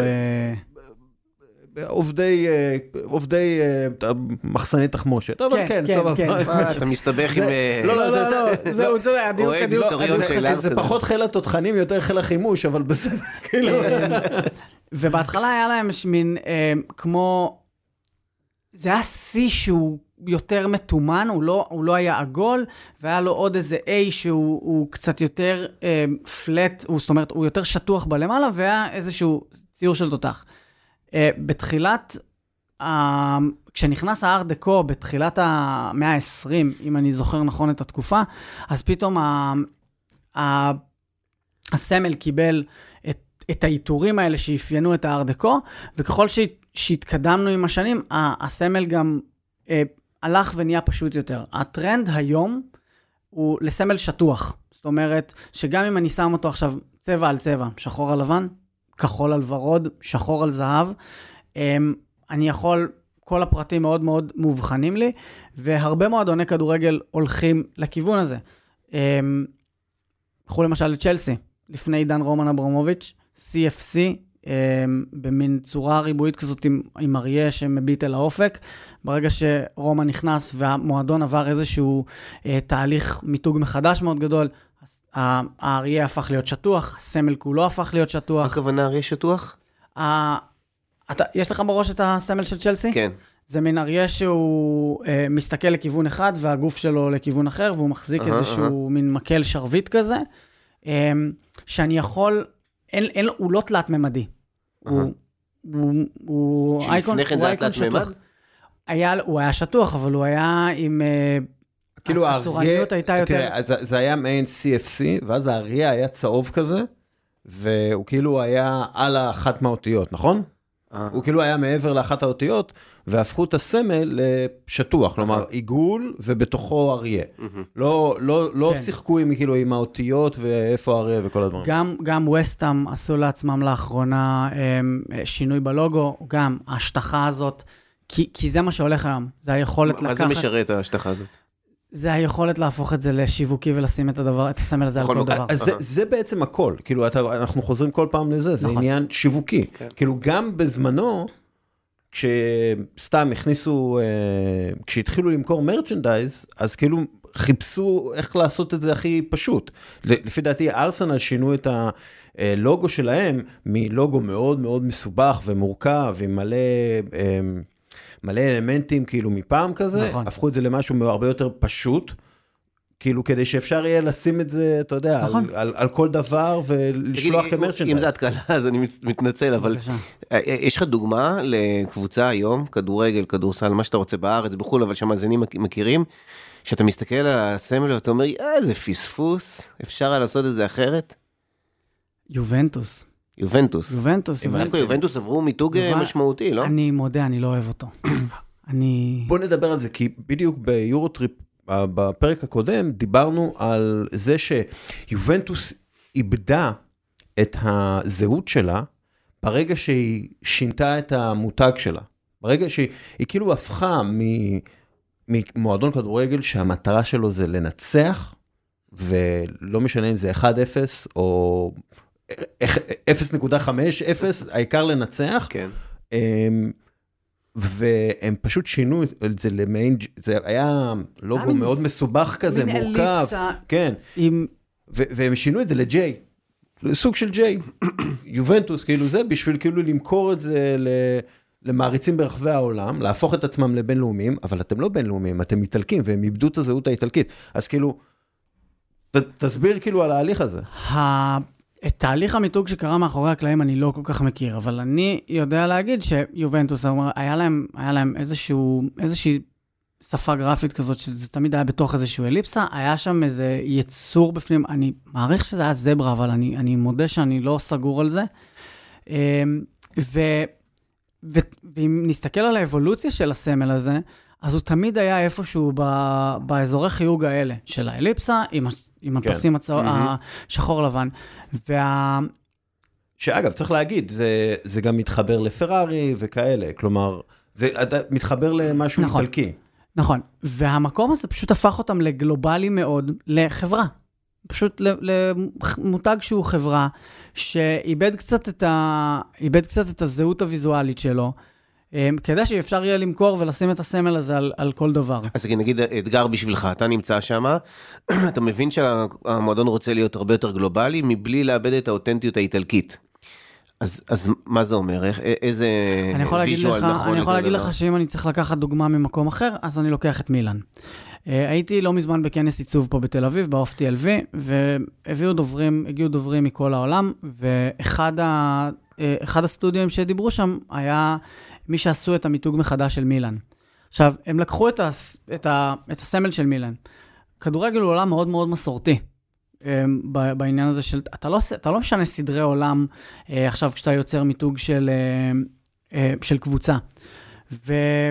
והבחור מהסטודיו הסביר שהם לקחו את האליפסה הזאת של מילאן, אבל כאילו הכפילו אותה לאליפסה בתוך אליפסה בתוך אליפסה בתוך אליפסה, כי זה ממילאנו לאיטל... לצפון איטליה, לאיטליה כולה ואל העולם. אהה. זאת אומרת, כלומר, זה, כאילו יש סמליות בסמל. יש, י- כן, לקחנו, לקחנו את השפה הגרפית של ה, הקיימת של המועדון, ופשוט מתחנו אותה לצדדים והרחבנו אותה, במקום לשבור ולבנות מחדש. כן. ש, שאגב, זה גם סוג של ההליך שעשו בו בהנהלה של אה, מילאן, צריך להגיד. כלומר, הם לא שברו, והם כאילו התפתחו על, על מה שעבד להם פעם, הם כאילו בנו את זה עוד פעם מחדש. זה, זה. הבחור שהציג, הבחור שהציג את הפרויקט הזה גם אמר, ה- את, ה, את ההשראה ואת ההבנה של מה אנחנו צריכים לעשות, הבנתי אחרי שדיברתי עם פאולו מלדיני, והוא הסביר לי כן. מה החשיבות של המועדון הזה. כן, גם כלומר יש קווים מקבילים בין מה שקורה בפועל בתוך המועדון לבין הייצוג הוויזואלי של זה. ברגע בחוץ. שאתה מעביר את הערך של, שאת, שלך מבפנים ל- ל- לבחוץ, ואתה עושה את זה גם בצורה אה, אסתטית וטובה, וגם שמדברת את הערכים שאתה רוצה לשדר, שם, שם נמצא מיתוג מוצלח בעיניי. אתה יכול לתת לי שלוש אה, דוגמאות למיתוג מוצלח שעשו? הליכים, כאילו, הליכי מיתוג מוצלחים שעשו? סמלים מוצלחים במיוחד? אתה מדבר על אה, מועדונים ספציפיים, או... כן, אה, או אפילו קמפיינים, אתה יודע, של אדידס או נייקי, כאילו משהו מאוד מוצלח מבחינה מותגית. אני ב-2013 נסעתי ללונדון לראות כדורגל, ו... אה, והייתי, עברתי עם אבא שלי ליד אה, הסטמפורד ברידג'. ועל הסטמפורד ברידג' היה בענק אה, מין צילום של פטר צ'ך שקופץ, אבל הוא לא לבוש בבגדים, הוא פשוט מכוסה בצבע כחול. וזה היה קמפיין שנועד למכור את החולצה של, ה, של צ'לסי לעונה הבאה, זה היה באפריל, זאת אומרת, זה הרבה לפני שהם מוציאים את החולצה. אה, תחת הסלוגן, It's blue, what else matters. זאת אומרת, אה, בואו תזמינו עכשיו את החולצה במחירים טובים, כן. כן. ומה אכפת לכם? זה כחול. זה כאילו, זה יהיה כחול. אז, אמ, והקמפיין הזה היה קמפיין של אדידס, שבעצם הם שפכו צבע כחול על, ה, על השחקנים של, של המועדון. משהו מאוד ארטיסטי ויפה, זאת אומרת, אתה משלב תנועה של ספורט, של ספורט, בעיטה בכדור, כל הדברים האלה, כשגם צבע עף באוויר, זה, אה, אי אפשר לטעות בדבר הזה, וזה יצא קמפיין מטריף בעיניי. הוא היה מאוד מאוד יפה. שבוע שעבר הייתי מישהו הולך עם חולצה של הפועל תל אביב, ויזה. בימים של שבתאי לוי, ווואי, אמרתי, אני חייב. חייב את הדבר הזה. מכבי חיפה עשו אה, לא מזמן איזשהו אה, קמפיין מוצלח, כן, נכון? מכבי חיפה עושה את זה הרבה, מכבי תל אביב עושים את זה עם אופנת ברוך, אה, חולצה שאני רציתי, לא- אני לא אוהד מכבי, אבל אמ, זו הייתה חולצה ממש מגניבה שרציתי. אמ, אז איזה עוד דוגמאות יש? עוד, עוד דוגמה, אמרתי צ'לסי, מנצ'סטר יונייטד מאוד מאוד אוהבת um, לרכב על, ה, על ההיסטוריה. נכון. כל פריים, כל פרסומת, כל קמפיין שמנצ'סטר יונייטד עולה, מעלה ברשתות או לא משנה איפה, אתה תראה את ההיסטוריה נוכחת. כן, אני זוכר שלא מזמן הם החליטו שהאדום יהיה אדום אריגי כזה, שזה ייראה כמו הריגים של שפעם, מה- אתה מהבד. מדבר על החולצה? כן, כן, החולצה. כן, יש, יש את זה בשנתיים האחרונות, זה מאוד, זה חוזר למקום הזה, גם הקמפיין שחושפים את החולצה כי, כי ומצלמים מנצ'סטר אותו. יונייטד הייתה בעצם בירת הכותנה של אה, בריטניה, ו- בעבר, אז כאילו... וואלה, את זה לא ידעתי. כן, אז כאילו, אה, יש שם נמל, והם בסחר הכותנה והעבדים, אה, היה שם, אבל בסדר, זה כבר משהו אחר. וקמפיין שלישי, שאני אציין אותו לחיוב, אבל גם אה, לשלילה. אה, כשאני גרתי בגרמניה, היה איזה משחק שהייתי ביציע, עמדתי ליד אדם להב, ידידנו, ואני פתאום קולט שהחולצה שדורטמונד משחקים איתה היא שחור על שחור. עכשיו, זו הייתה חולצה שיצאה כקמפיין ל-110 שנים ל- ל- למועדון, אה, ובעצם דורטמונד הייתה אזור שבו היה קריאת פחם. היה כן. שם הרבה מאוד מכירות פחם. אז זה היה השחור על, Mm. החולצה שחור על שחור הזאת. זה מתחבר לי למה שניסו לעשות נבחרת דנמרק במונדיאל האחרון, עם החולצות בעצם שהן אה, מונוכרומטיות, שחור על שחור, אדום כן. על אדום, לבן על לבן. ואני זוכר שכשאתה העלית את זה ברשתות שלך, אני, אני חושב אפילו הגבתי לך על זה, ואמרתי... שאתה לא אוהב את זה, נכון? שאני לא אוהב את זה, כי אני מרגיש שזה מאוחר מדי, מעט מדי ופופוליסטי. כן, כי המון המון קבוצות בשנים האחרונות גילו את הקונספט המאוד מאוד מוצלח הזה של לעשות חולצת כדורגל שהיא מונוכרומטית. אה, יש בזה, יש על זה המון וואסאח, זה מאוד מאוד יפה ומרשים. אגב, וגם אה, שכיר. מאוד זה שחק. כאילו אפשר זה- לקנות את זה. אז למה כן. לא אהבת את זה? כי אני חושב שכשקונספט אחד משרת הרבה הסברים, אז הוא חלש. שקונספט אחד? משרת הרבה הסברים. אם דורטמונד יכולה להוציא, בגלל שהם היו חבל של קריאת פחם, אה, חולצה אוקיי. שחור על שחור והקונספט הזה עובד, ונבחרת דנמרק רוצה להגיד כתם נפט או כתם דם, ולעשות את האדום על אדום, שחור על שחור במונדיאל, ואם ארסנל מוציאה אה, כחולצת קונספט לגביע, לבן על לבן, וזה... כל... זה, זה, זה לא בדיוק חולצת קונספט, זה כאילו הם עובדים יחד עם uh, עמותה um, שמנסה לי, uh, להילחם נגד אלימות uh, סכינים בלונדון, שהיא אלימות uh, מאוד נוכחת בלונדון, אז כאילו הלבן זה תפסיקו לרוקן את הדם או תפסיקו לשפוך דם, כאילו זה ה... אבל ה- הקונספט בסופו של דבר כן. מתכנס לאותו קונספט ויזואלי. והאמירה של נבחרת דנמרק הייתה מאוד מאוד חשובה במקום הזה במונדיאל האחרון, אבל בעיניי היא קצת נבלעה בתוך קונספט מסחרי מאוד מאוד יפה ש... הבנתי. שעובד בעולם בשנים האחרונות והוא מאוד טרנדי. אגב, אתה יודע, כשאתה מגיע לראות את ריאל מדריד למשל, יש משהו בלבן הזה, של ריאל מדריד ספציפית, עם הפסים הסגולים, הדקים, או מה שזה, והם תמיד נראים כמו מלאכים, כשהם משחקים נגד אה, היריבות כן. הספרדיות שמגיעות, לא משנה, היריבה הספרדית בדרך כלל מגיעה עם החולצת חוץ שלה, זה נראה כזה צבע פושטי כזה, איזה ירוק או איזה משהו, אה. וכאילו הלבן הזה, מלכותי כזה. מלכותי, ואתה מבין כאילו מה הם עשו כשהם החליטו ללכת על לבן. כן. זה, זה, זה גם כן עיצוב. לא, אה, קודם כל אין ספק. אמ, אני, יש לי איזשהו עניין עם חולצות לבנות, שזה, אני נורא אוהב חולצות לבנות, כי זה גורם לך כאוהד לדעת בדיוק מי השאיר את, הנפ... את הנשמה שלו על הדשא, כן. ומי השאיר את החולצה הלבן, אה, לבנה. אה, תראה, ריאל מדריד אה, היא עניין. אגב, שנייה, עניין- רק שנייה, בקטע הזה, ופה אנחנו נכנסים ל, ל, לעיצוב אה, תעשייתי בעצם, אה, היה איזשהו קונספט של חולצה שמשנה את הצבע שלה ככל שאתה יותר מזיע. בה. וואלה. כן, ואני לא זוכר מה, מה זה, זה היה. כמו בדיוק. בריכה שאתה משתין ואז יש... משהו, זה משהו כזה, וככל שאתה יותר מזיע, ככה החולצה הופכת ל, לצבע אחר. כאילו, אז גם כן אתה רואה כאילו את מעניין, המאמץ. אני לא הכרתי את זה. היה איזה משהו, אני צריך אה, לזכור בדיוק מי עשה את לא, זה. אבל- שימו לב, אנחנו הרבה סביב חולצה, שמבחינה שיווקית יש עוד- עוד חפצים, כובע, עניינים, אנחנו פחות שמה, כאילו... אני חושב שבחולצות זה פשוט, אמ, אי, אפשר לברוח מזה. זה, זה בסוף הבסיס, אבל אמ, כן, גם צעיפים, אתה יודע, יש אנשים שאוספים צעיפים, אמ, זה מאוד יפה לראות את הדבר הזה. אני, אני באופן אישי נורא אוהב את הקלאסים. תן לי עכשיו פסים בצבע של הקבוצה. נסעתי לא מזמן למשחק של אה, נבחרת אנגליה בוומבלי, תן לי את האדום לבן, סמל קטן של, אה, של נבחרת אנגליה. Um, הצעיף שהייתי הולך איתו שמלא בחרדל וקטשופ ואני לא מכבס אותו. um, היה פשוט פסים צהוב שחור אפילו בלי סמל. ווטפורד, לא? ווטפורד, טרוי דיני. כן. אמ, בעצם אנחנו מדברים הרבה על שיווק, אה, נייקי ואדידס הם כאילו הכי טובות בזה, נכון? כן, נייקי ואדידס הם סיפור גדול. ו- אז בואו בוא נדבר על נייקי ואדידס בתוך עולם הכדורגל, נייקי נכנסת בתחילת שנות האלפיים ככה באופן אה, מסיבי, אדידס שלטה בעולם הכדורגל, כאילו זה היה היא נגד פומה וכל השאר אה, זה, ואז נייקי כאילו נכנסו, ובעצם מתחיל אבולוציה מטורפת גם בעולם העיצובי. על רגל אחת, אדידס היו נות... נותן את החסות הרשמית של אה, טורניר גביע העולם בכדורגל משכבר. הארגזים, מש... שדווקא משנת, הזכיר. כן, משנת 74. וזה תמיד נורא יפה לראות ב... בקרב השיווקי הזה דווקא את המתחרה של, של הנותנת חסות, כי הם צריכים לפצות על, על העובדה שהמתחרה הכי גדולה שלהם מקבלת זמני פרסום בלתי נגמרים במהלך האירועים האלה.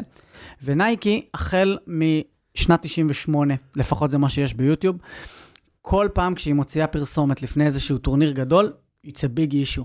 ואני מזמין את כל המאזינים ללכת ליוטיוב ולכתוב נייקי קומרשל to the World Cup 2022, 18, 14, 10, אתם תמצאו את הכל, אמ, וזה תמיד, זה, זה לא פרסומת, זה סרט קצר. גם אם תחפש עכשיו כן. את, ה, את הדברים האלה באתרי סרטים כמו IMDb אמ, ו, ו, ודומיהם, זה יושב תחת הקטגוריה של אה, סרט קצר, כי ממש יש שם איזשהו נרטיב, זה סרטים, זה פרסומות של 4-5 דקות, זה לא קצר במיוחד.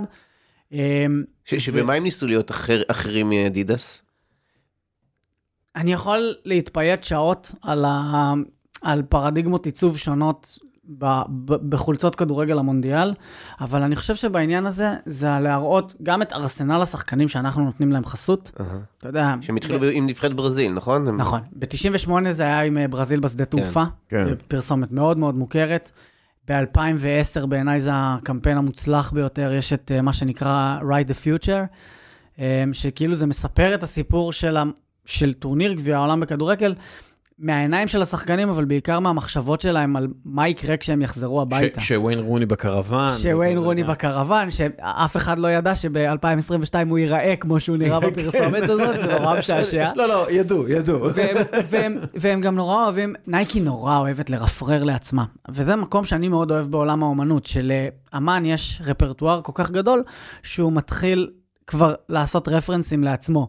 אז יש שם כמובן, בפרסומת הזאת, למי שמכיר או מי שיראה, יש את הפרסומת המאוד מאוד מוכרת של ויין רוני עומד עם הידיים לצדדים, ובעצם יש עליו את הצלב האדום של אנגליה. כן. אז בפרסומת הזאת, ב-Ride the Future, אחרי שהוא מאבד את הכדור ובעצם ריברי מנצח את המשחק לצרפת, אז יש את אותה פרסומת בדיוק, אבל עם דגל צרפת על ריברי שעומד באותה צורה. כן. או בסרט אנימציה שהם הוציאו ארבע שנים מאוחר יותר, שזה הפקה מטורפת, כן.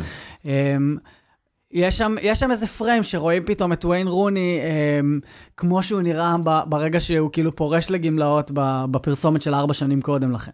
כאילו, יש, שוב, זה, זה מלא, משקיעים בזה המון, זה, זה, זה הרבה מאוד כסף נכון. להוציא, להוציא משהו יפה ויזואלית, מעביר מסר ויזואלי, זכיר. זכיר. זה שאני כן. היום יושב בשנת 2023 ומדבר על פרסומת של נייקי מ-98, שם הדבר הזה, שם ההצלחה הגדולה שלו. כן. ש, שיש ארסנל ורפרטואר כל כך גדול, שאנשים מחכים לפרסומת של נייק לפני טורניר גדול. כן. לא משנה, יורו, קופה אמריקה. אה, כן, ויש תמיד טיזרים לזה וכל, וכל נכון. הדברים האלה. בוא נדבר, אדידס, אה, נייקי, פומה, חולצות כדורגל, למשל במונדיאל האחרון. אדידס הפציצו. אז- כל, כל חולצה כל- בצבע. כל חולצה פשוט, כאילו, גם החולצת חוץ של ארגנטינה הסגולה, וגם החולצה של, של בלגיה עם הלהבות הקטנים. אני אעמיק ואומר כן. הפונטים. הפו, אוקיי, הפונטים. אני חושב שיש קסם מאוד מאוד גדול ב... ב... ב... באיך אנחנו זוכרים את, ה... את הדברים האלה, ב... באיך, שהם... באיך שהם נראים גם ברמת, ברמת הטקסט. העשר של מסי, עם החיתוך הזה באפס, החיתוך המשולש באפס ובאחד, הוא יהיה האיקוני בעיניי בדיוק כמו שהעשר של מרדונה הוא לא עגול, הוא, הוא, הוא מתומן שהחלל Mhm. הפנימי שלו הוא מלבן. מהמם. שזה צורות מאוד מאוד מעניינות. יש משהו כאילו שונה לגמרי בדבר הזה, בפונט הזה שהיה על החולצה של, של ארגנטינה, ואדידס יש להם תמיד פונטים נורא נורא מעניינים אה, לפני, לפני המונדיאל. אתם אף פעם לא תראו אה, שני אחדים שנראים אותו דבר, או שני אפסים שנראים אותו דבר. בנבחרות, כאילו. אה, דווקא בנבחרות אתה לפעמים כן מזהה כפילות, אה, כי אדידס מוציאה פונט למונדיאל, ועכשיו אם יש חמש נבחרות ש... של, של אדידס שלוקחות את הפונט הזה, אז אתה יכול, אתה יכול לזהות. את, ה, את הדמיון. במקרה הזה של, אה, של אדידס, למזלם, אה, לא הרבה נבחרות היו עם הפונט של ארגנטינה, אני חושב שיפן גם הייתה איתו, אבל הוויזואליה המאוד מאופיינת הזאת של החיתוכים המסוימים של הפונט הזה, אה, הופכים אותו לכל כך זכיר. אתה יודע, אתה מדבר ואני כאילו אומר, איזה דיסוננס יש בין האוהד הממוצע שיושב לי עכשיו בראש, של יאללה, נו, שים את השער וצעקות וזה, לבין החיתוכים של האפס וזה, ובפועל זה מאוד מאוד משפיע על אותו אוהד. אתה מבין? כאילו יש משהו מאוד מאוד sophisticated, ונכנס לפרטים וזה, שהאוהד רוצה יאללה, שים גול כבר. וזה דיסוננס שבעצם... אה, הוא בולט כזה, לא? אה, תשמע, אני משוגע לדבר, אני לא יודע, אני לא חושב שאוהד כדורגל ממוצע מצליח uh, לשים לב להבדל בין העשר של מסי לעשר של מרדונה, למרות ש... לא, אבל הוא כן ידע, הוא כן ידע, כאילו, כמו, יש לך, עשית סטיקרים וגם... Uh, מין קלפים כאלה. ביקור, כרטיסי ביקור, קלפים כאלה, שפשוט אה, מראים לך אה, מספר אה, בפונט מספר. מסוים וצבע מסוים, כן, ואתה ישר נזרק. כלומר, אתה מסתכל, אתה יודע שזה קרויף, כן? אתה, אתה יודע שזה זידן. זה, זה מאוד מאוד קל, גם בלי להבין בעיצוב, אין לי שום מושג בעיצוב, גם בלי להבין בזה, אתה ישר נזרק, וזה הכוח של הכדורגל בעצם. זה הכוח של העיצוב בכדורגל. לא, זה ממחיש את הכוח של העיצוב בתהליכים לא מודעים על הבן אדם, שהוא לא קשור בכלל לארט, לא קשור בכלל לסופיסטיקה שאתה מדבר, אבל הוא מאוד מאוד מושפע מזה. כל דבר שאתה רואה בעיניים שלך, לא משנה, בתוך אצטדיון, מחוץ לאצטדיון, מישהו, מישהו חשב על איך הדבר הזה ייראה. בטח בתוך גופים כל כך גדולים וכלכלית כל כך גדולים, ש... אין מה לעשות, יש צוותים ש, שזה התפקיד שלהם, של לגרום לך to manipulate you, הם, להרגיש כמו שהם רוצים שאתה תרגיש מהדבר הזה. אז למשל בוא נדבר על, על השינוי שארסנל עושים. ארסנל ב... בשנים האחרונות, נגיד שנתיים האחרונות, ממש כאילו, גם בזכות אדידס שנכנסה שם וכל אה, חולצה זה, זה משהו, זה, זה קטע, הם מאוד מאוד מאוד רוצים להתחבר ללונדון, לצפון לונדון, לאיזלינגטון, לקהילה המקומית. בגלל זה יש להם הרבה חולצות אימון שהן חולצות קונספט, למשל חולצות קונספט ג'מייקה, כי יש שם קהילה ג'מייקנית גדולה. החולצות השחורות זה כאילו להתחבר להיסטוריה של ארסנל כקבוצה, אולי הקבוצה הראשונה שהיא בעצם קבוצה של שחורים לונדונים. הראשונים שבנו עליהם ודברים כאלה. ואז הם עושים אה, שינוי מאוד גדול באמרייטס, ושלחתי לך את זה אתמול, כן. כאילו, אתה יודע, זה, על פניו זה נראה כאילו כמו שינוי מבורך, יותר מחובר לקהילה וכל הדברים האלה, אבל זה שוב, זה, זה חתיכת מחשבת קונספט שצריך לחשוב, אתה יודע, במשרדים באדידס בגרמניה, ואז לשבת, וזה עבודה קשה. תראה, ארסנל עושים עבודה באמת באמת מבורכת בשינוי, בשינוי הזה. אני חושב שהם מבינים בשנים האחרונות גם את הצורך להתקדם במקום הזה, כי אני יכול להגיד לך שאני, מחקר שעשיתי בפרויקט בעבודה, יצא לי קצת לעבוד על האתר של ארסנל, הם, הם קצת נמצאים מאחורה בעניין הזה של, ה, של איפה הם בדיגיטל. אה, אבל הכניסה של אדידס גם עשתה שם איזשהו מהלך מאוד מאוד גדול ורחב של להחזיר את המועדון הזה, שקצת איבד את הדרך ב... מאז העזיבה של ונגר, להחזיר אותו לקהילה, לרתום גם אה, דור צעיר, גם את האוהדים ה- היותר ותיקים חזרה אה, לתוך המועדון הזה, ואין מה לעשות, אתה יודע, זה, זה יתבטא בתוצאות על המגרש וזה מתבטא העונה בצורה בולטת, ו... אני, אני מאחל להם ש, שיקחו אליפות, ולא שסיטי תיקח עוד עונה אליפות, כי אני לא אעמוד בזה. אני באמת, אני, אני מעדיף כאוהד יונייטד שהם לא יחגגו לי עוד פעם על הראש. אמ, וה... והשינוי הזה, אם הוא יבוא עם תוצאות במגרש, אז הוא גם יהפוך ויהיה מאוד זכיר, אני מאמין, שנים קדימה. אמ, אבל הוא, הוא צריך לקרות, ו... דיברנו קודם על יובנטוס ועל השינוי הכאילו מנותק מהקהילה, כששינוי כזה קורה, כשהוא מחובר לקהילה ולדברים ש... שקורים בתוך המקום שבו אתה נמצא, יש לזה, אני מאמין שתהיה לזה השפעה גדולה גם אה, שנים קדימה, אבל כן. רק הזמן יוכל... נשמע, אתה הזכרת דוגמאות מכבי תל אביב, מכבי חיפה, אבל זה נשמע שבכלל הכדורגל הישראלי שנות אור מכל מה שאתה מתאר כאן, לא? כאילו... תראה, החשיבה בכלל קיימת? איך זה עובד? הענף שהוא כדורגל ישראלי רחוק שנות אור מ- מהכדורגל באירופה ב- בהמון דברים, וזה רק אחד מהם. אני יכול להגיד לך ש... מהעולמות שאני מתעסק בהם, יש ז'אנר שלא קיים בכלל ב-? ב- בארץ של איור ספורט. יש אנשים הם, שזה ה- המקצוע שלהם. מאיירי כדורגל, מאיירי ספורט, שהרשתות החברתיות גרמו לזה שתרבות אוהדים היא כבר לא רק באיצטדיון או מחוץ לאיצטדיון או בעוטף שלו, והיא נוכחת מאוד במגזינים וספרים. הם, גם גרפיטי? אני יותר מדבר על אמנות גרפית עכשיו, ולא על גרפיטי ברחוב. אמ, אבל הרשתות החברתיות העבירו את הז'אנר הזה של יורספורט לרשת, ומהדבר הזה אתה רואה בשנים האחרונות ז'אנר שהולך ותופס תאוצה של, של אותם מאיירי ספורט. אמנים ש... תראה, זה אמנים מטעם המועדון או לא, לא, לא, בקהילה אמנים של מטעם עצמם. יש שני אמנים איטלקיים, אחד קוראים לו אוסוולדו קזנובה, אחד קוראים לו אה, דוד אבונאצי.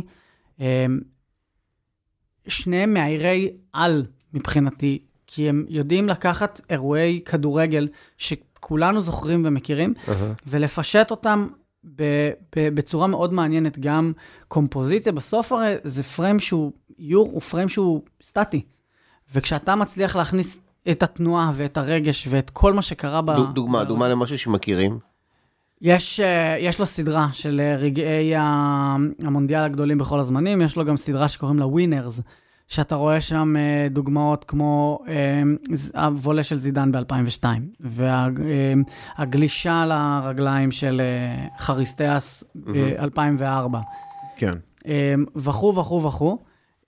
יש אה, אמן נוסף שאני גם ממליץ לכולם לעקוב אחריו, קוראים לו עומר מומני. הוא אה, בחור, אה, אני, אני חושב שהוא ערבי, אבל הוא עובד עם ה... עם הוא גול- כאילו, הוא כאילו יותר אה, הוא קרטוני. קומיקסאי, כן, הוא cartoonish. אבל הוא כל כך טוב, שהוא מגיב ב live לאירועים. זאת אומרת, אתה רואה אירוע שקרה במשחק לפני שעה וחצי, ואחרי שעה וחצי זה כבר בפרופיל שלו כמאויר ומאופיין. ו... כן, לפי דעתי הוא עשה במונדיאל, את. העצירה של דיבו, את העצירה כן. של דיבו, זה היה מטורף. כן. והוא כל הזמן מגיב על הדברים האלה ב live. והוא כאילו ממש קרטוניסט, הוא כאילו, כן. הוא שלהם אמן הם הבית, הוא מצחיקים. אמן הבית שלי, גול הספרדי. יש, יש כאילו עוד, עוד אמנים שכאילו אתה אוהב אותם והם עוסקים בעיקר בכדורגל? אמ, אני יכול להגיד שאחרי המונדיאל, הארסנל שלי פתאום התפוצץ, ולא נעים לי להגיד, זה לא בדיוק אחרי המונדיאל, זה אחרי המוות של פלא. כי זה כמו שיש אמן שנפטר ואז משמיעים את היצירות שלו במשך שבוע ברדיו, אז בשבוע הזה שפלה נפטר, האינסטגרם התפוצץ מהאמנים, ואני הייתי מוצא את עצמי גולל פיד במשך שעתיים, אבל לא לשם הגלילה ולייק אלא קופץ מאמן לאמן, ומוצא איזה מישהו שעשה משהו ונכנס לפרופיל שלו ורואה את כל הרפרטואר שלו ו, וקופץ לאמנים אחרים. ו...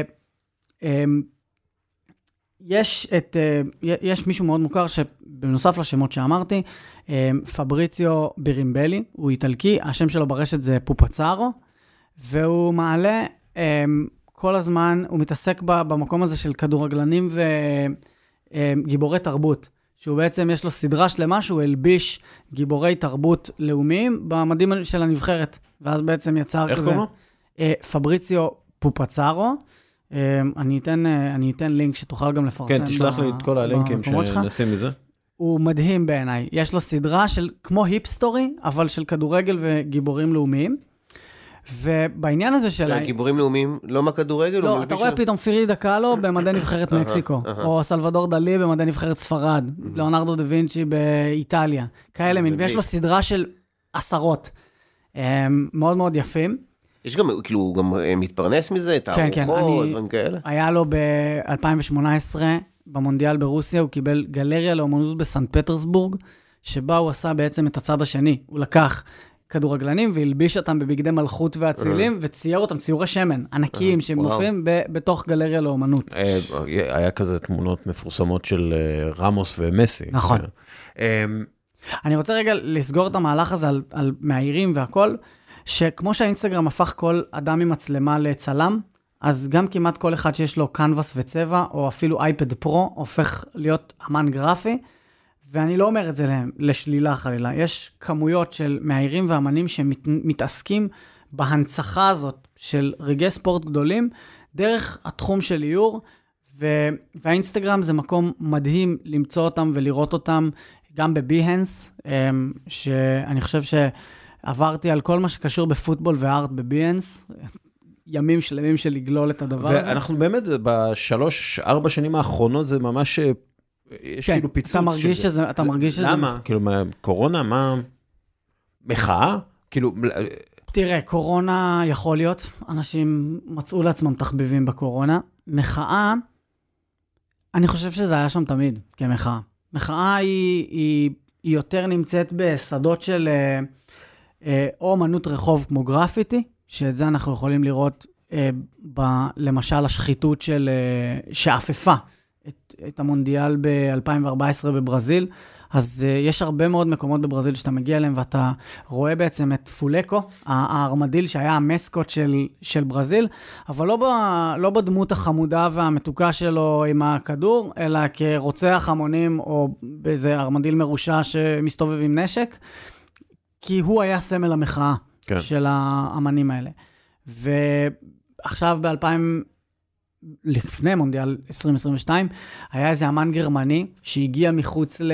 אחרי שפורסמו כל הכתבות על, ה... על העניינים עם קטר ועל המוות של הפועלים, הגיע אומן גרמני עם 6,500 כדורים מפונצ'רים, ושפך אותם מחוץ למטה פיפא בשוויץ, עם, עם עדויות של דברים שקרו לאנשים בקטר. אמ, ובמקום הזה, תרבויות, זה קצת נכנס בתוך הז'אנר של תרבות אוהדים. מחאה, תרבות אוהדים, זה um, הפלטפורמה הזאת של תפאורה, או של מחאה מחוץ לאצטדיון, היא, היא מאוד מאוד חשובה בעיניי, כדי, כדי להביע את ה, גם את, ה, את הכעס וגם את העצבים על, על דברים כאלה, אבל גם במקומות של אני חושב שפעם אהדה. היו יותר אה, איורים או קריקטורות, לא רק בספורט. יאיר לפיד תמיד היה לו את הטור שלו עם אה, קריקטורה. אמיר פלג גם כן, תמיד זה מלווה בקריקטורה, נכון? של אה, מישהו. כן.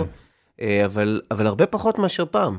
נכון? אני חושב זוכר נכון שזה- בעיתונות של פעם, ככל, הרבה שה... ככל שעיתונות הפרינט הלכה... זהו, בדיוק, זה ונהייתה קשור לפרינט. דומיננטית. כן. זהו, זה, זה פשוט, יש לך פחות אה, פרינט, אז יש לך פחות... למרות שעל פניו זה לא אמור, להש... לא אמור להשפיע. כן תראה, ולא. איך שאני, איך שאני רואה את זה, כן, הפרינט בעיניי, השבוע ראיתי שתעשיית התקליטי ויינל עלתה בעשרות אחוזים, במאות אחוזים. אנשים ו, ופותחים עכשיו חנויות ויינל, כן, תקליטי ויינל, כן. או איך אומרים בעברית? ויינל. כן, כן, כן. כן, אני חושב שהעיתונות פרינט צריכה לעשות משהו כזה.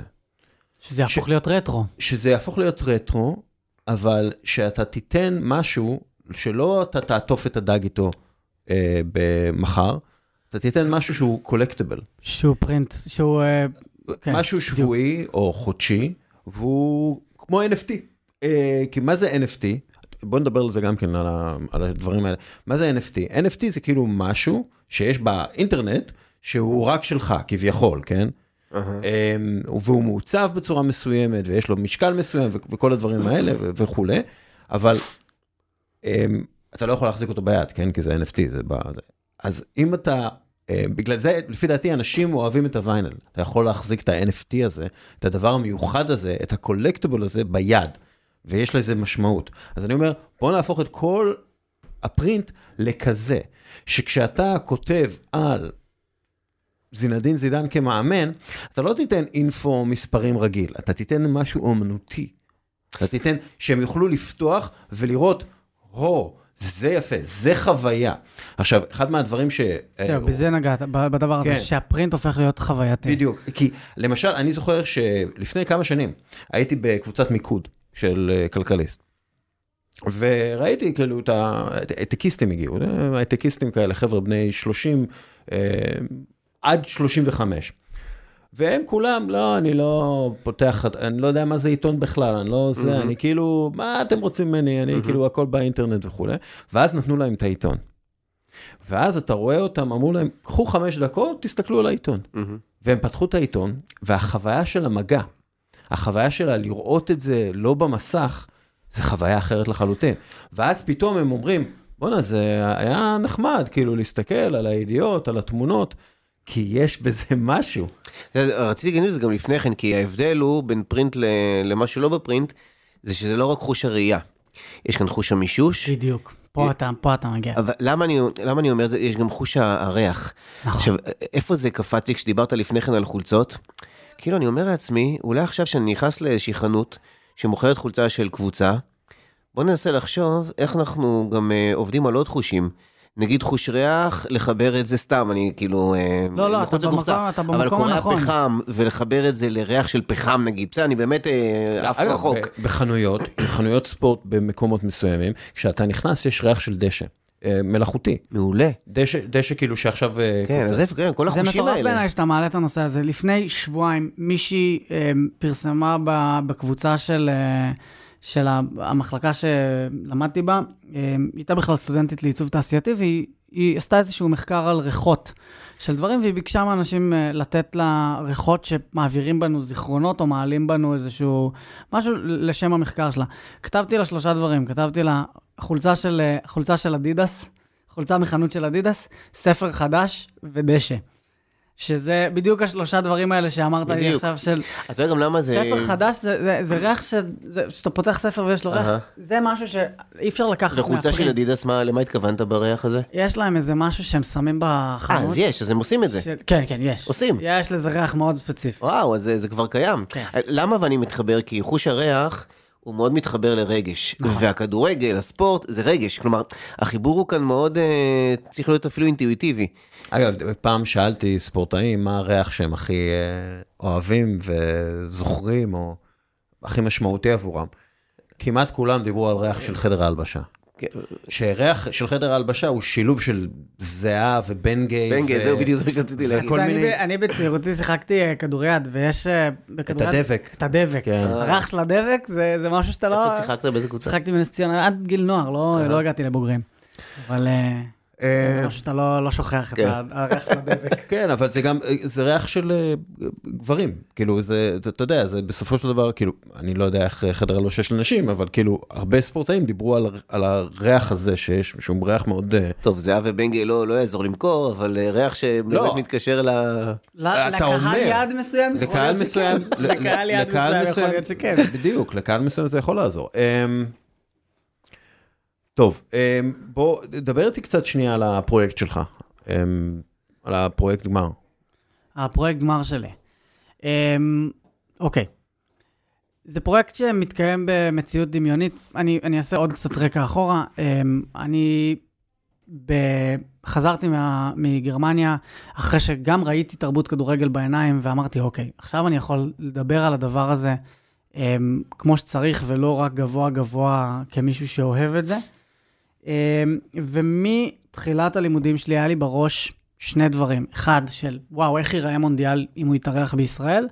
והלכתי עם איזשהו משפט שקורא, ש, שהלך לי בראש של Do you speak football. אמ, ושני הדברים האלה התחברו לי בפרויקט גמר אמ, למונדיאל שמתארח בישראל, אבל כחלק ממציאות דמיונית שהיא גם קצת משאלת לב כזאת של שלום בארץ ישראל. זה היה World Cup Israel and Palestine, אמ, שסיפור המסגרת שעמד מאחורי הדבר הזה, זה שב-1947 עולה תוכנית החלוקה להצבעה באו"ם, היא עוברת, ובאורח פלא ההנהגה היהודית והערבית בארץ ישראל אומרים, יאללה, בואו נעשה את זה. ו-80 שנה מאוחר יותר המונדיאל לא מגיע לקטר, הוא מגיע לארץ ישראל. אמ, והדבר הזה נע סביב, אמ, השתמשתי בעץ הזית כ- כ- כסמל, כמוטיב שליווה אותי, גם כסמל בינלאומי של שלום, גם כעץ שמאוד אופייני לאזור הזה, וגם אה, בעיקר כסמל מאוד חזק בתרבות שלנו ובתרבות הפלסטינית. אמ, לא היה שם איזושהי יומרה לפתור את הסכסוך, כי אני, אני מי אני? אני מעצב גרפי. אבל היה שם איזשהו רצון שלי אמ, לתאר אוטופיה אמ, של איפה שכדורגל ושלום יכולים להיפגש זה עם זה. אמ, זה פרויקט הצגתי, ב... הוא הוצג עכשיו בתערוכה בבית אריאלה במהלך המונדיאל, כחלק גם אה, הרציתי שם, אז ביום ש... של ההרצאה ושבוע לאחר מכן זה הוצג שם. זה כיף. כן, זה היה מאוד מאוד uh, מרגש. שום דבר, שום דבר, אני חושב, לא, לא מכין אותך לרגע כן. שפרויקט שעבדת עליו ועבד, ועבדתי עליו תקופה ארוכה, פתאום מקבל חיים אמיתיים והוא, והוא מודפס גם בענק. Um, והדבר שאני הכי אוהב שיצא מהפרויקט הזה זה, זה שני דברים. אחד, דיברנו קודם על פרינט, אז uh, אני שמרתי את כל כרטיסי הכדורגל שהיו לי מכל משחק שהייתי בו. ו... היה לי נורא נורא חשוב שיהיה גם את הדבר הזה בתוך הפרויקט הזה, והרעיון של הכרטיסים היה שזה מין גלויה מארץ ישראל, שכשאתה מקפל אותה לחצי, בצד, בחלק העליון יש איזשהו איור גרפי של, אמ, של העיר שבה מתקיים המשחק, ולמטה כל הפרטים של המשחק. והדבר השני שהיה לי נורא חשוב זה החיבור דרך השמיעה, דרך המוזיקה. והלכתי בראש כל הזמן עם הפתיח של שירים ושערים. כל הזמן עם הפתיח של שירים ושערים, ועבדתי עם מעבד מוזיקלי. לא זה, את הטה נה נה נה נה נה נה נה, סבבה? אז עבדתי עם מעבד מוזיקלי, והבריף שנתתי לו היה, אני רוצה שירים ושערים, אבל ב vibe של עכשיו ההמנון של ליגת האלופות, עם נגיעות של כלים, כלים מזרח תיכוניים, כאילו, של, של פתאום איזה אוד וכאלה. אה, אתה רוצה שאני אשמיע אותו? כן, כן. יש לי אותו אה, בשל- יש לי שנייה, אתה יודע בשלוף. מה, חכה, תשלח לי את זה, ואז אוקיי. אני- אני אנסה להשמיע את זה, ב- כי זה צריך להתחבר לקונסולה. אוקיי. אמ, אז... אה, תשלח לי את זה, אני אני פשוט אשים את זה פה, אבל... אמ, אמ, לא, הוא יכול לשים את זה ליד המיקרופון, לא לא יעבוד? לא, עזוב, אני אשלח לא, לא, זה לא יבוא, הוא. ישלח, ואז אחרי שנסיים. את הרעיון, אה, נשים את ה... וואו, איזה... כן, כן. כן. ו- אוקיי. אה, שקד שחר היה, הוא היה סטודנט בזמנו ברימון, אה, שעשה את העיבוד המוזיקלי המופלא הזה. אה, מגניב, אנחנו לקראת סיום, אז בואו ניתן ככה, אתה יודע, כמה עיצובים שאתה ממש שנאת, בכלל, בעולם הכדורגל, חולצות. אה. אה, דרך אגב, רציתי להגיד משהו. אני לא מצליח להבין למה הכרטיסים כל כך מכוערים איזה כרטיס? בישראל. הכרטיסים. כי עיצוב עולה כסף. זה עיצוב פשוט, טוב- עיצוב טוב עולה כסף. וזה גם לעשות. כן, כאילו זה 100% collectible. מאה אחוז כל אחד. אתה- למה לא לעשות את זה כמו trading card? כמו אה, קלף, אה, print עולה כסף, ולא מעט ממנו. אתה ראית קודם, אני נתתי לך לשחק אגב, רק גם- עם ה... גם פרינט עולה כסף, כאילו, אנשים יקנו את זה, כאילו, יותר, כאילו, זה, זה השקעה שמשתלמת בסופו של דבר. אני... תקשיב, קשה, קשה לשכנע אנשים ב, ב, בחשיבות של הדבר הזה. אני...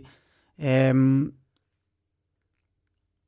יש איזושהי דעה רווחת ש-the print is dead.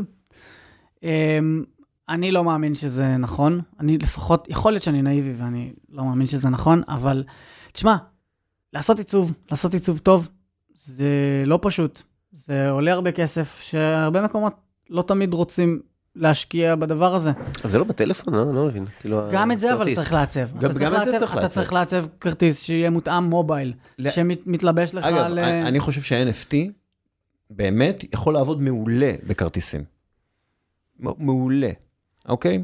כי נגיד יש לך NFT, אה, כמה... אה, כמה משחקי בית יש ב- בשנה? כמעט 20, 18 משחקי בית בשנה ב- ב- ב- למשל בפרמייר ליג. אז כל כרטיס כזה הוא NFT. כל כרטיס כזה הוא ייחודי. כן. וכל כרטיס כזה הוא ייחודי לך, למה? כי אתה יושב בכיסא ספציפי, במקום ספציפי, בשורה ספציפית. נכון. אז, אה, אז כאילו, זה ה-NFT. עכשיו נגיד, מה, מה טוב ב-NFT שאתה אתה יכול למכור את הכרטיס. את ה-NFT המ- המסוים לכרטיס, למשחק, כי הרי מה עושים היום? יש לך מנוי, ואז אתה מביא את המנוי לבן אדם שאתה אה, אתה לא יכול ללכת למשחק, אז אתה יכול למכור את המנוי, את המושב שלך, למשחק אחד. מהמם. למה שזה לא יעשה ב-NFT? כאילו, זה, זה גם בטוח, זה גם כל השטויות, וזה גם נותן ערך לך. נגיד, אתה לא יכול ללכת לארסנל מנצ'סטר יונייטד, אז הכרטיס יעלה הרבה יותר, ה-NFT יעלה הרבה יותר כסף, אתה תכניס יותר כסף מזה. כלומר, יש פה חשיבה... היום זה עובר דרך המועדון גם, אז אתה אומר ש-NFT... לא, לא, לא תמיד. גם, לא תמיד, אבל למועדון יש אינטרס. לעבור דרכו, אז אתה אומר ש-NFT יעשה שיתוף, כאילו זה דרך המועדון יהיה. כן, שיהיה לך, נגיד, אבל אוקיי, אז זה לא ייקר את הכרטיס? מה זה, מה זה ייקר את הכרטיס? זה עולה מנוי, כן, אבל אתה מקבל בתוך, בתוך העולם הזה אה, NFT. עכשיו נגיד, כל... טוב, אה, איך שדיברנו על NFT, קרס ה- הסאונד. אז בכל מקרה, ה-NFT נגיד הוא בבעלות שלך ובבעלות המועדון, ואז אתה מוכר את הכרטיס שלך, כן? נגיד אתה לא יכול להגיע למשחק של ארסנל נגד מנצ'סטר יונייטד, אז המועדון מרוויח יותר בעצם. כי אתה מוכר את הכרטיס שלך, את ה-NFT שלך, והוא מקבל אה, 50% מזה, אז במקום שאתה תגיע ובעצם הכנסת למועדון 100 פאונד, אתה מגיע ואתה מכניס למועדון 200 פאונד. כלומר, זה, זה, זה כן, ברמה כן, הזאת. הקונה, אבל זה עולה לו יותר, לזה התכוונתי. בסדר, הקונה... זה, מה לעשות, זה, זה, זה מה שקורה היום, כאילו, אבל פשוט המועדונים מפסידים הרבה מאוד כסף מהמכירת אה, יד אה, שנייה הזאת. ו-NFT יכול, ספסרות. כן, ו-NFT יכול כאילו לעזור להם אה, להרוויח את הכסף. לא שהם צריכים להרוויח יותר כסף, בטח לא באנגליה. טוב, אה, שלוש דוגמאות לעיצוב שאתה ממש אוהב בכדורגל, אבל תתחיל עם דוגמאות שאתה שונא. שתיים, לא צריך שלוש.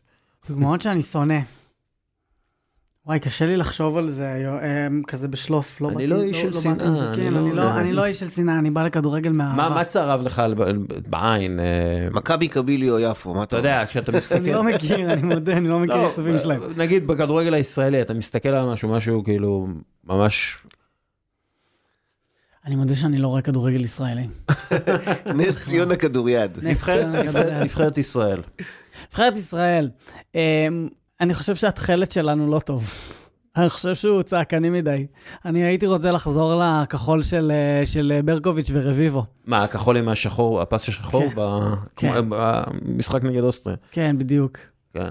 צריך ללכת למקומות האלה. למה? אמ, יש בכחול הזה, היה בכחול הזה, ואני מדבר מזיכרונות של ילד, היה בו משהו מלכותי, היה בו משהו שאולי זה בגלל שזה הזיכרון היחיד הטוב שיש לי מנבחרת ישראל, אמ, שכאילו נצרב לי, וגם כי זאת... זאת, ה, זאת החולצה שאיתה הם היו בסופרגול 2000, שאז התחלתי כן. לאהוב אה, כדורגל. אמ, אני, אני מודה, אני קצת קשה לי לתת uh, כזה בשלוף uh, משהו שמאוד לא אהבתי. בדרך כלל אני, אני בן אדם מאוד ביקורתי, אני יודע להגיד, וואו, זה מכוער נורא. יש משהו מכוער נורא היום? כי אנחנו במקום באמת כזה שאתה יודע, כל העיצוב הוא תעשייתי מספיק אה, ומהוקצע מספיק בשביל לא להיות ממש מכוער, אבל כאילו כן יש יציאות מכוערות מאוד במקומות מסוימים. יש, אוקיי, אני, אני אתן דוגמה, היא קצת ישנה. חולצת האליפות האחרונה של מנצ'סטר יונייטד, מה שנקרא אה, אה, מפת הפיקניק. זה היה מין חולצה כזאת שהיא הייתה מלא ריבועים, ממש נראתה כמו איזה מפת כן. פיקניק. כשהיא יצאה, אמרתי, מה זה הדבר הנורא הזה? בסוף זאת הייתה אחת האליפויות הכי מתוקות שהיו למנצ'סטר יונייטד, בטח לי כאוהד, אמ, הייתי אז אה, בן 20, אני חושב, כן, 20, זה היה בדיוק לפני 10 שנים. ומבחינתי, אחד הזיכרונות הכי מתוקים של, אתה יודע, העונה האחרונה של פרגוסון, האליפות האחרונה, יש משהו ב-20 הזה של ון פרסי, הוא, הוא מבחינתי, אה, לא, לא יהיה עוד כזה. כן. אמ, אז אה, אני חושב שבסוף זה הכל עניין גם של רגש, מה שדברים שהם נראים לך נורא מכוערים בהתחלה, אבל אז הם, הם יש בהם איזשהו זיכרון, אז הם, אז הם נשמרים היטב. אמ, ודברים ממש יפים שאתה אוהב ממש כרגע. למרות שבאומנות יפה ומכוער זה... אני, תקשיב, ברור שזה הכל... אני אתה- חושב, שה... לא- אני לא חושב את שהחולצות, אני חושב שהחולצות, כל הקולקציה שנייק עשתה לברזיל במונדיאל האחרון, היא הייתה וואו מבחינתי. גם החולצה הכחולה עם החברבורות נמר על השרוולים, גם החולצה הצהובה, שאני לא יודע אם שמת לב, אבל גם עליה היה כאילו leopard skin כזה, אבל צהוב על צהוב, אז זה כזה נבלע בתוך הדבר. זה היה עיצוב מאוד מאוד יפה בעיניי. אמ, כלומר זה כן עבר אותך, הצהוב על אה, צהוב, למרות מאוד, שה- מאוד, הד- מאוד. בדנמרק זה לא עבר אותך. אמ, לא, זה היה צהוב על צהוב, אבל לא, הוא לא היה חלק, זאת אומרת, היה... הטקסטורה של החולצה הייתה צהוב על צהוב, ועל זה התלבשה, התלבש הלוגו של אה, ברזיל, וגם היה להם אה, פונט מאוד מאוד יפה, שאתם כבר הבנתם שיש לי עניין עם אה, פונטים. הוא היה כזה מאוד מאוד מיוחד, מאוד זכיר בעיניי גם. אה,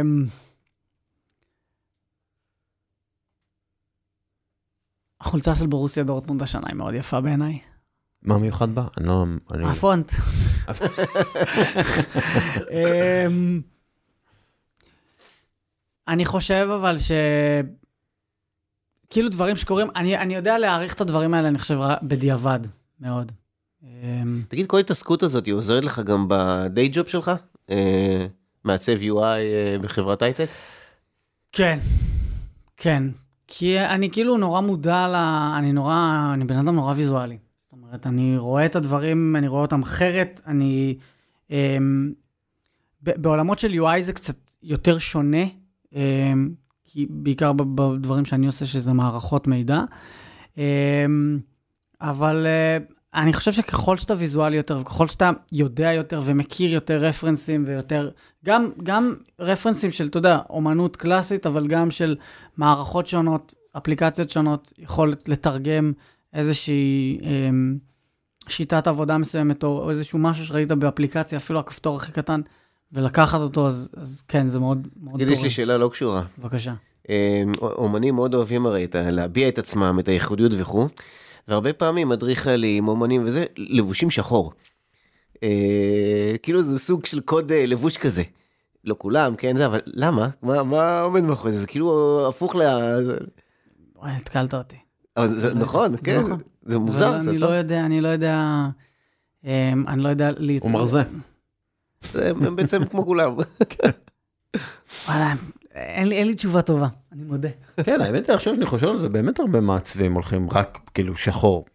מדורין פרנקפורט ועד כאילו, איך קוראים לו? כן, שזה... אלף לורן הולך עם שחור, לא? הוא כאילו מעצב את הכל אה, לבן, אה, זה. אה, טוב, עוד משהו שאנחנו לא נגענו בו?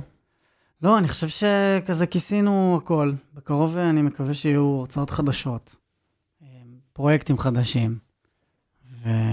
ויהיה כיף, אני כאילו ממשיך עם הדבר הזה. אני חושב שכל מי שיקשיב לפרק הזה, אני חושב שפתחת בפנינו, למרות שאנחנו רואים הכל, הכל זה ב visual, אבל קצת יותר להתעמק בדברים האלה, זה כאילו לראות משהו ולראות אותו עכשיו בעוד רובד, בעוד מימד.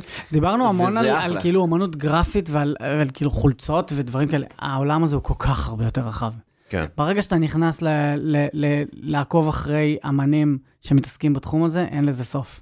אני כבר לא מחפש תמונות, אני מחפש רק את האיורים, רק את הציורים, Mm. רק את ה... אה, כן, אה, באומנות כמו באומנות. רודנם, תודה רבה. תודה רבה. שהזמנת.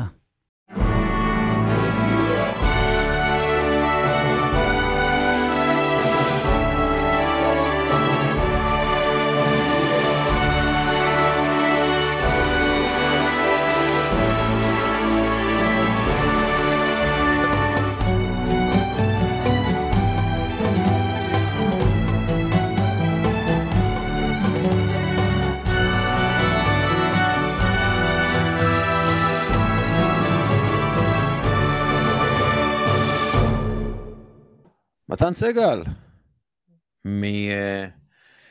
מבועטים את הגזענות והאלימות מהמגרשים של הקרן החדשה לישראל. אה, וואו, בואנה, אה, זה כאילו אנחנו לא יכולים לעסוק בדברים שהם לא אקטואליים. כי כל הזמן קורה שיט, כל הזמן החרא פוגע במאוורר. תנו לא. למאוורר לנוח, הוא פשוט ממש. היום, היום נדבר על, על ההצלחה הכבירה בהתקנת הרשתות בבלומפילד.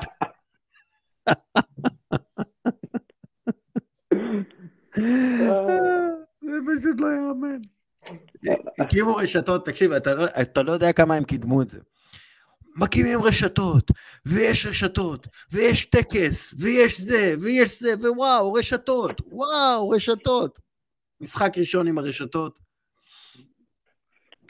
חורים. הרשתות לא עובדות. כן, זה היה... אנחנו צוחקים כי זה באמת... אה, אי אפשר כבר... אה, אי- אי- איזו דרך אפשר להגיב חוץ מלצחוק על מה שהיה שם. אפרים אה, קישון לא היה כותב את זה טוב יותר.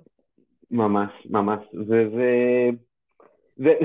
ואם ננסה רגע כן לקחת את זה לכיוונים קצת יותר רציניים, הפיאסקו הזה הוא... אני זוכר שלפני כמה שנים הייתי במשחק של, משחק גדול שבית"ר ירושלים שיחקה בו, והיה איזושהי התנהלות, איזה, היה יותר מדי עומס ביציע המזרחי, כי מכרו את כל הכרטיסים, אבל היו המון אוהדים שרצו להגיע ליציע המזרחי, אז הם רצו מהיציע המערבי ליציע המזרחי על הדשא. כאילו, הכי בשכונתיות בעולם, ואתה אומר, ואני אומר לעצמי, פה, פה אנחנו מבינים איך הכדורגל שלנו נראה. כאילו, אם מאפשרים לדבר כזה לקרות, אז אנחנו נראה את זה במקומות נוספים. ופעם אחרי פעם מצליחים להתעלות על הדברים שמייצרים פה. הרשתות האלה שבאמת, היה בדיחה, עברה, עברו 20 שניות מהרגע שבערך האבוקה הראשונה נזרקה לדשא. אה, לפני תחילת המשחק ראינו עשרות אוהדי מכבי תל אביב קופצים מהגדר ליציע העידוד שלהם, והדברים האלה שהם באמת, אי אפשר להתנהל ככה, כאילו, אין לי מה להגיד יותר מזה. זה... כן, זה, זה פשוט כאילו, זה בדיחה על בדיחה, זה... זה, זה...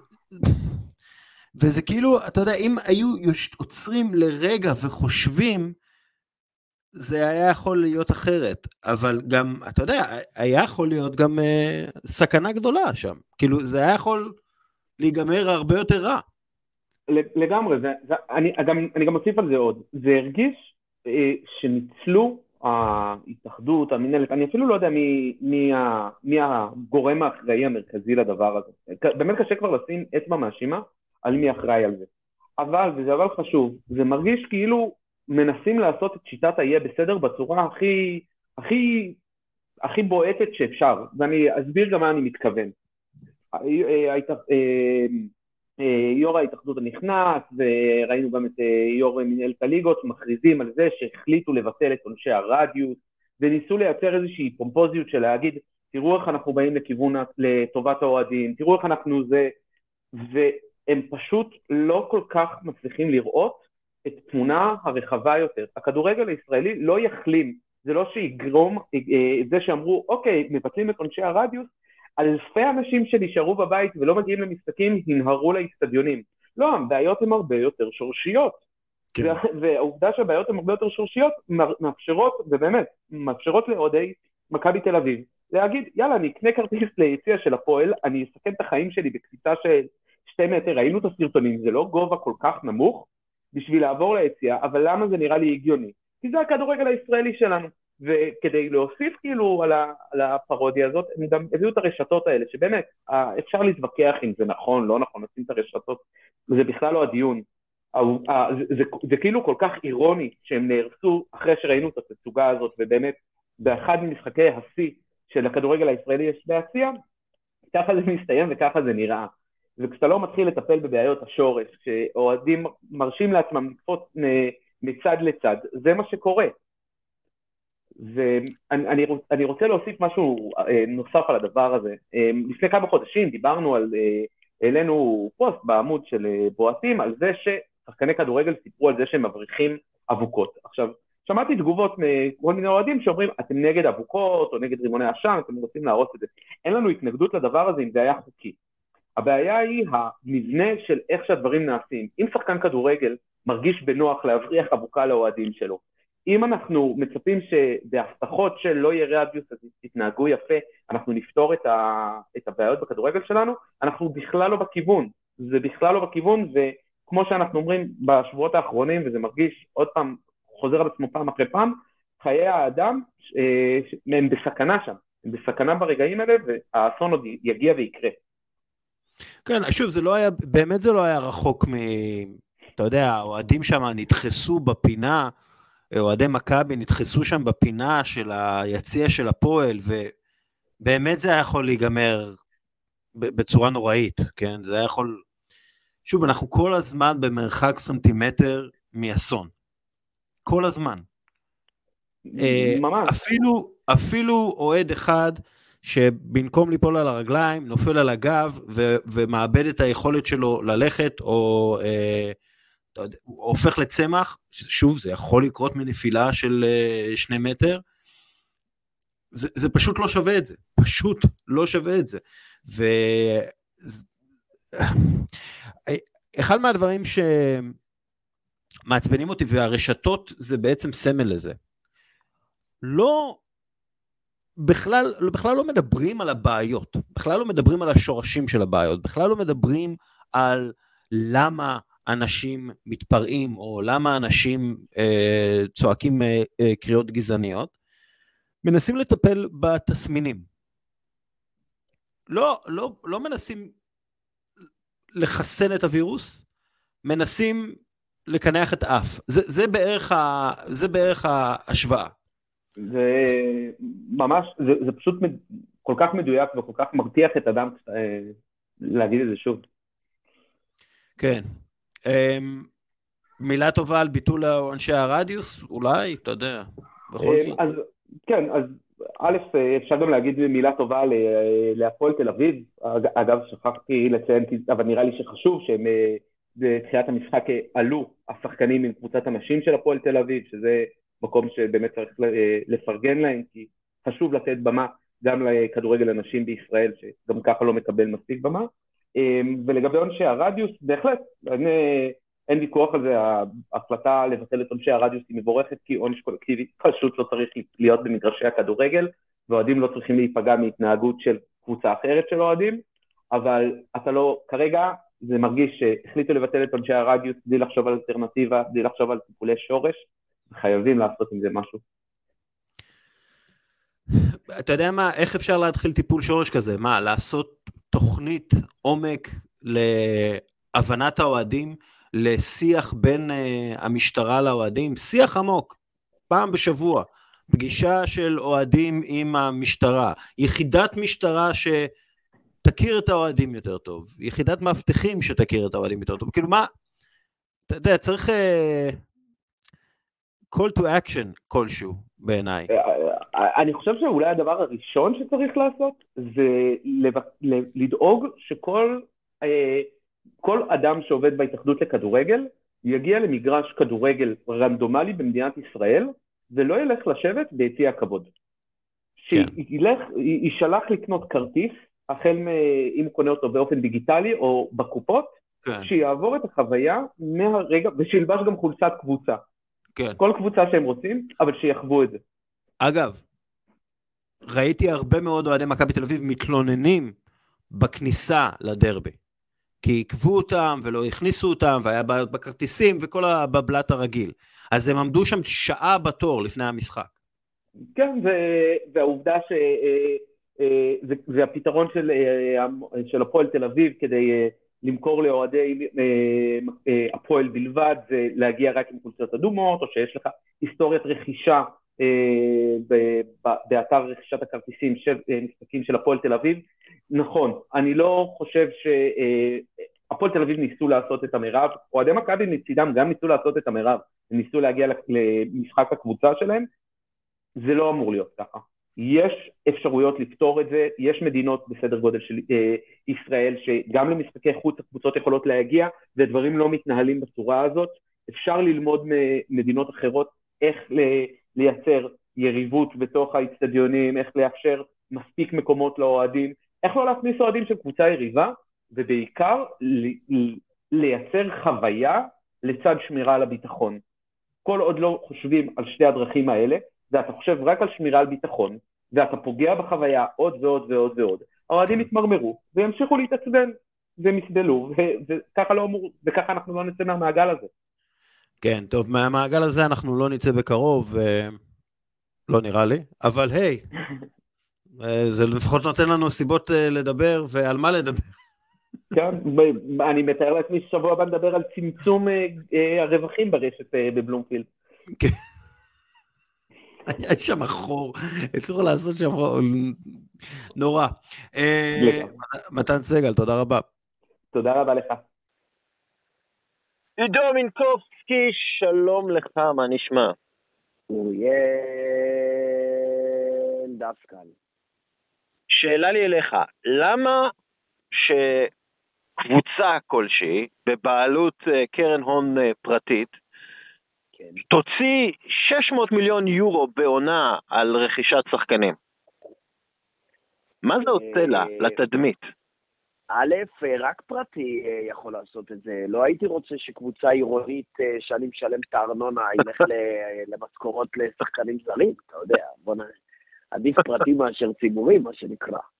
אה, אנחנו בעולם קריית ביאליק. מכבי קריית ביאליק הולכת כן. על הכל. בסקציה, רק חסר לי שיביאו את מסי, לא יהיה לנו... לא נוכל לפנות זבל ברחובות. אבל יש את מסי. ככה. הכל עניין של חשיפה ומוטת שליטה. אני יכול להגיד לך שסכום כסף ששמתי על ספונסר בליגה ישראלית בקבוצה תחתית היה עתיר אה, ROI, מה שנקרא. היה התעניינות פסיכוטית יחסית לסכום הכסף שמשולם, ש... סתם אני אתן לך דוגמה, אה, פרסומת בטלוויזיה ב-60 שניות עולה אותו דבר. כן. פחות, 30 שניות, ב-30 שניות. וזה לא זכיר. ואז, מכיוון שספורט זה הדבר הכי הכי הכי מעניין בעולם, חוץ מ... אה, אה, אני מעריך, הטראפיק באינטרנט הוא ספורט ואינטרטיימנט שני רק לפורנו. כנראה. זה עדיין ה... כן. לא בטוח. בוא, פורנו זה 90% מהטראפיק של האינטרנט העולמי. כן. לא, שום דבר לא קרוב לפורנו, אבל אני אומר שני לפורנו. אה, אה, ובעצם אה, ברגע שיש לך חשיפה כזו גדולה, אם אתה מכמת 600 מיליון דולר למכירת מרצ'נדייז, לכוח פוליטי, לכוח אירוחי, אירוחי, תחשוב עכשיו שיש לך את ביונסה במשרד, שווה 600 מיליון דולר, כי אתה יכול למכור מפגשים איתה במיליון דולר, אתה מחזיר תוך, אה, איך אומרים, תוך 60 יום את ההשקעה. זאת אומרת, גם כלכלית זה לא מופרד, ובטח שהשפעה גיאופוליטית, אה, כלכלית, פיננסית, אין דבר יותר גדול מקבוצות כדורגל. אין מי שלא רוצה להיות קרוב לזה, זה כמו סופרסטאר, כמו ריאנה. אז אם יש לך, סתם אני אומר, בסוכנות שלך, למשל, טאלנטית כמו נועה קירל, אני אומר בתיאוריה, לא חס וחלילה על רוברטו או משהו כזה, אז כל השאר זה תירוץ. אתה מבין? כל השאר will follow. אז מרק קיובן עשה מיליארדים, אבל יודעים את השם שלו רק מאז השארק טנק. כן. זה מדאלאס מאבריקס, אה, כאילו. זה, כן, זה הרבה, שמע, זה הרבה פחות קונספירטיבי ממה שאתה חושב, זה כמה כסף אתה משקיע ומה אתה מקבל חזרה. כן. אה, 600 מיליון דולר לקמפיין בינלאומי בלתי נגמר לאורך שנה, ואני חושב שזה הרבה פחות ממה שנייק מוציאים, למשל. אני מעריך שהם מוציאים מיליארדים בשנה על שיווק. כן. אז, אז בעצם זו הוצאה מחושבת ואפילו רציונלית. לא רק כלכלית. אם אתה רוצה עכשיו, אה, סתם אני אומר, אה, להלבין פניה של מדינה, ואתה תביא כמו בערב הסעודית, רוסיה בזמנו, ארה"ב שרצו... סליחה שאני צועק לך בפודקאסט, מה שנקרא איזה בושות, המאזינים מקשיבים ברוב קשב ואני דופק פתחים, תדעו לכם, זה לא משעמום, זה מתשישות נפש. אז uh, ברמת העיקרון תחשוב שרוצים להלבין פניה של מדינה. מה? מה יותר יקר? אה, אלף, אה, אתה יודע כמה חטיבת דובר צה"ל עולה ב- ב- בשנה? הרבה יותר מ-600 מיליון שקל לדעתי. כן. אה, ובמשך שלוש שנים גם יותר מדולר. אני חושב שזה השפעות גיאופוליטיות, פיננסיות, כלכליות, ו/או אה, אה, אה, בשביל לעשות קטלייז לעסקים אחרים. יעקב שחר, כולם מכירים את קבוצות מאיר בגלל מכבי חיפה, לא ההפך. כן. קבוצת מאיר זה שם חשבונאי. הם היום הבעלים של הפניקס, כולם רוצים להיות בחברתם. הכל בגלל הדבר הזה. למה ככה? כי מי ששולט באינטרטיימנט ובמידע הוא השליט. בגלל זה הרבה אנשים גם הולכים להיות בעלים של כלי תקשורת. זה גם הרתעה Don't fuck with us, וגם יכולת למנף דברים אחרים שקשורים אליך שאינם אתה, כמו שותפים. אה, משעמם את עצמי, סתם, אני לא משעמם את עצמי, אני חושב שהתובנה שלי לא פחות מחד משמעית אבסולוטית וחד חד ערכית חד גונית של הנצח, דסקל, אם ו- שאלת. ומה אתה תעשה עם על שש... עצמי? מה אתה תעשה ב-600 מיליון יורו? אני עכשיו נותן לך 600 מיליון יורו, בזכות אה, 600 מיליון המאזינים שלנו, כל אחד נתן אה, יורו. אז מה אתה עושה עם זה? מה, אני אישית? כן. מפסיק לעבוד וכל היום מתעסק ביצירה של מוזיקה ותוכן. בונה אולפנים שלדעתי עולים כולה שתיים וחצי מיליון שקל לפי התכנון שלי עכשיו. אה, וכל השאר אה, רואה נטפליקס, עושה פסיכודליה, משחק עם הילדים שלי. מה? אתה לא קונה את אוקיי. הפועל חיפה? אה, שאלה טובה, הייתי קונה אותה במחיר נורמלי, ראוי. לא הייתי משלם שקל יותר ממה שקבוצת כדורגל שווה. בטח אחרי שאני מכיר אותך. אני לא צוחק. זה, החלום הכי גדול בעולם, אבל זה, איך אומרים, אם אני משלם עליו, אני לא רוצה לעבוד בו. אה, ועל כך הוא צריך להיות נורמלי. כן, וואלה, לא חשבתי על זה, כן, קונה את הפועל חיפה. אז סבבה, תקנה, תקנה, ואז, אה, אתה יודע, תמנה אותי ליו"ר בצורה מאוד אה, מושחתת, ואז, אה, אתה יודע, אגב, אנחנו היחידים ש, ש, שנעשה שחיתות חיובית, נדביק את העולם בנפוטיזם חיובי. זה כמו, זה כמו, אה, זה אוקסימורון, אתה יודע, זה כמו להסלים אהבה, להסלים, ש... למה תמיד שלום ואהבה לא מסלימים? למה רק אה, מלחמה מסלימה? אז אה, להסלים זה פועל רגיל, למה דחפו אותו רק לבית קונטקסט? נסלים אה, תיקון, ניהול תקין, ממש, תיקון עולם, את העולם. כן, כן, ממש. זה- נגיד שאנחנו לא משחקים מול קבוצות, נרד לליגה ג' כל שנה ונביא תקציב, נעלה חזרה לליגת העל, ונגיד שאנחנו לא משחקים נגד קבוצות שאין להם ניהול תקין. זה מהפכה. מהפכה זולה, אגב. רק הקמפיינים שאני אביא לך מרשות לניירות ערך, זה מכסה לנו את ההוצאות. הרשות לניירות ערך אה, העניקו חסות לליגת העל לא מזמן, אז עזוב. אמ, אה, לא, הבורסה, הבורסה. הבורסה, נכון, נכון. אמ, עידו מינקובסקי, תודה רבה. אלדד סקל היה לא פחות מ mind blowing, הייתי אומר. יאללה, ביי. זהו, עד כאן פרק 504. רוצה להודות אה, לרותם מטרסו, לניב נחליאלי, לניסים חליבה, לעידו מינקובסקי, למתן סגל, לקרן החדשה לישראל, לקבוצת ח'-י', ולך, מאזין יקר, שנשאר עד הסוף. יאללה, ביי.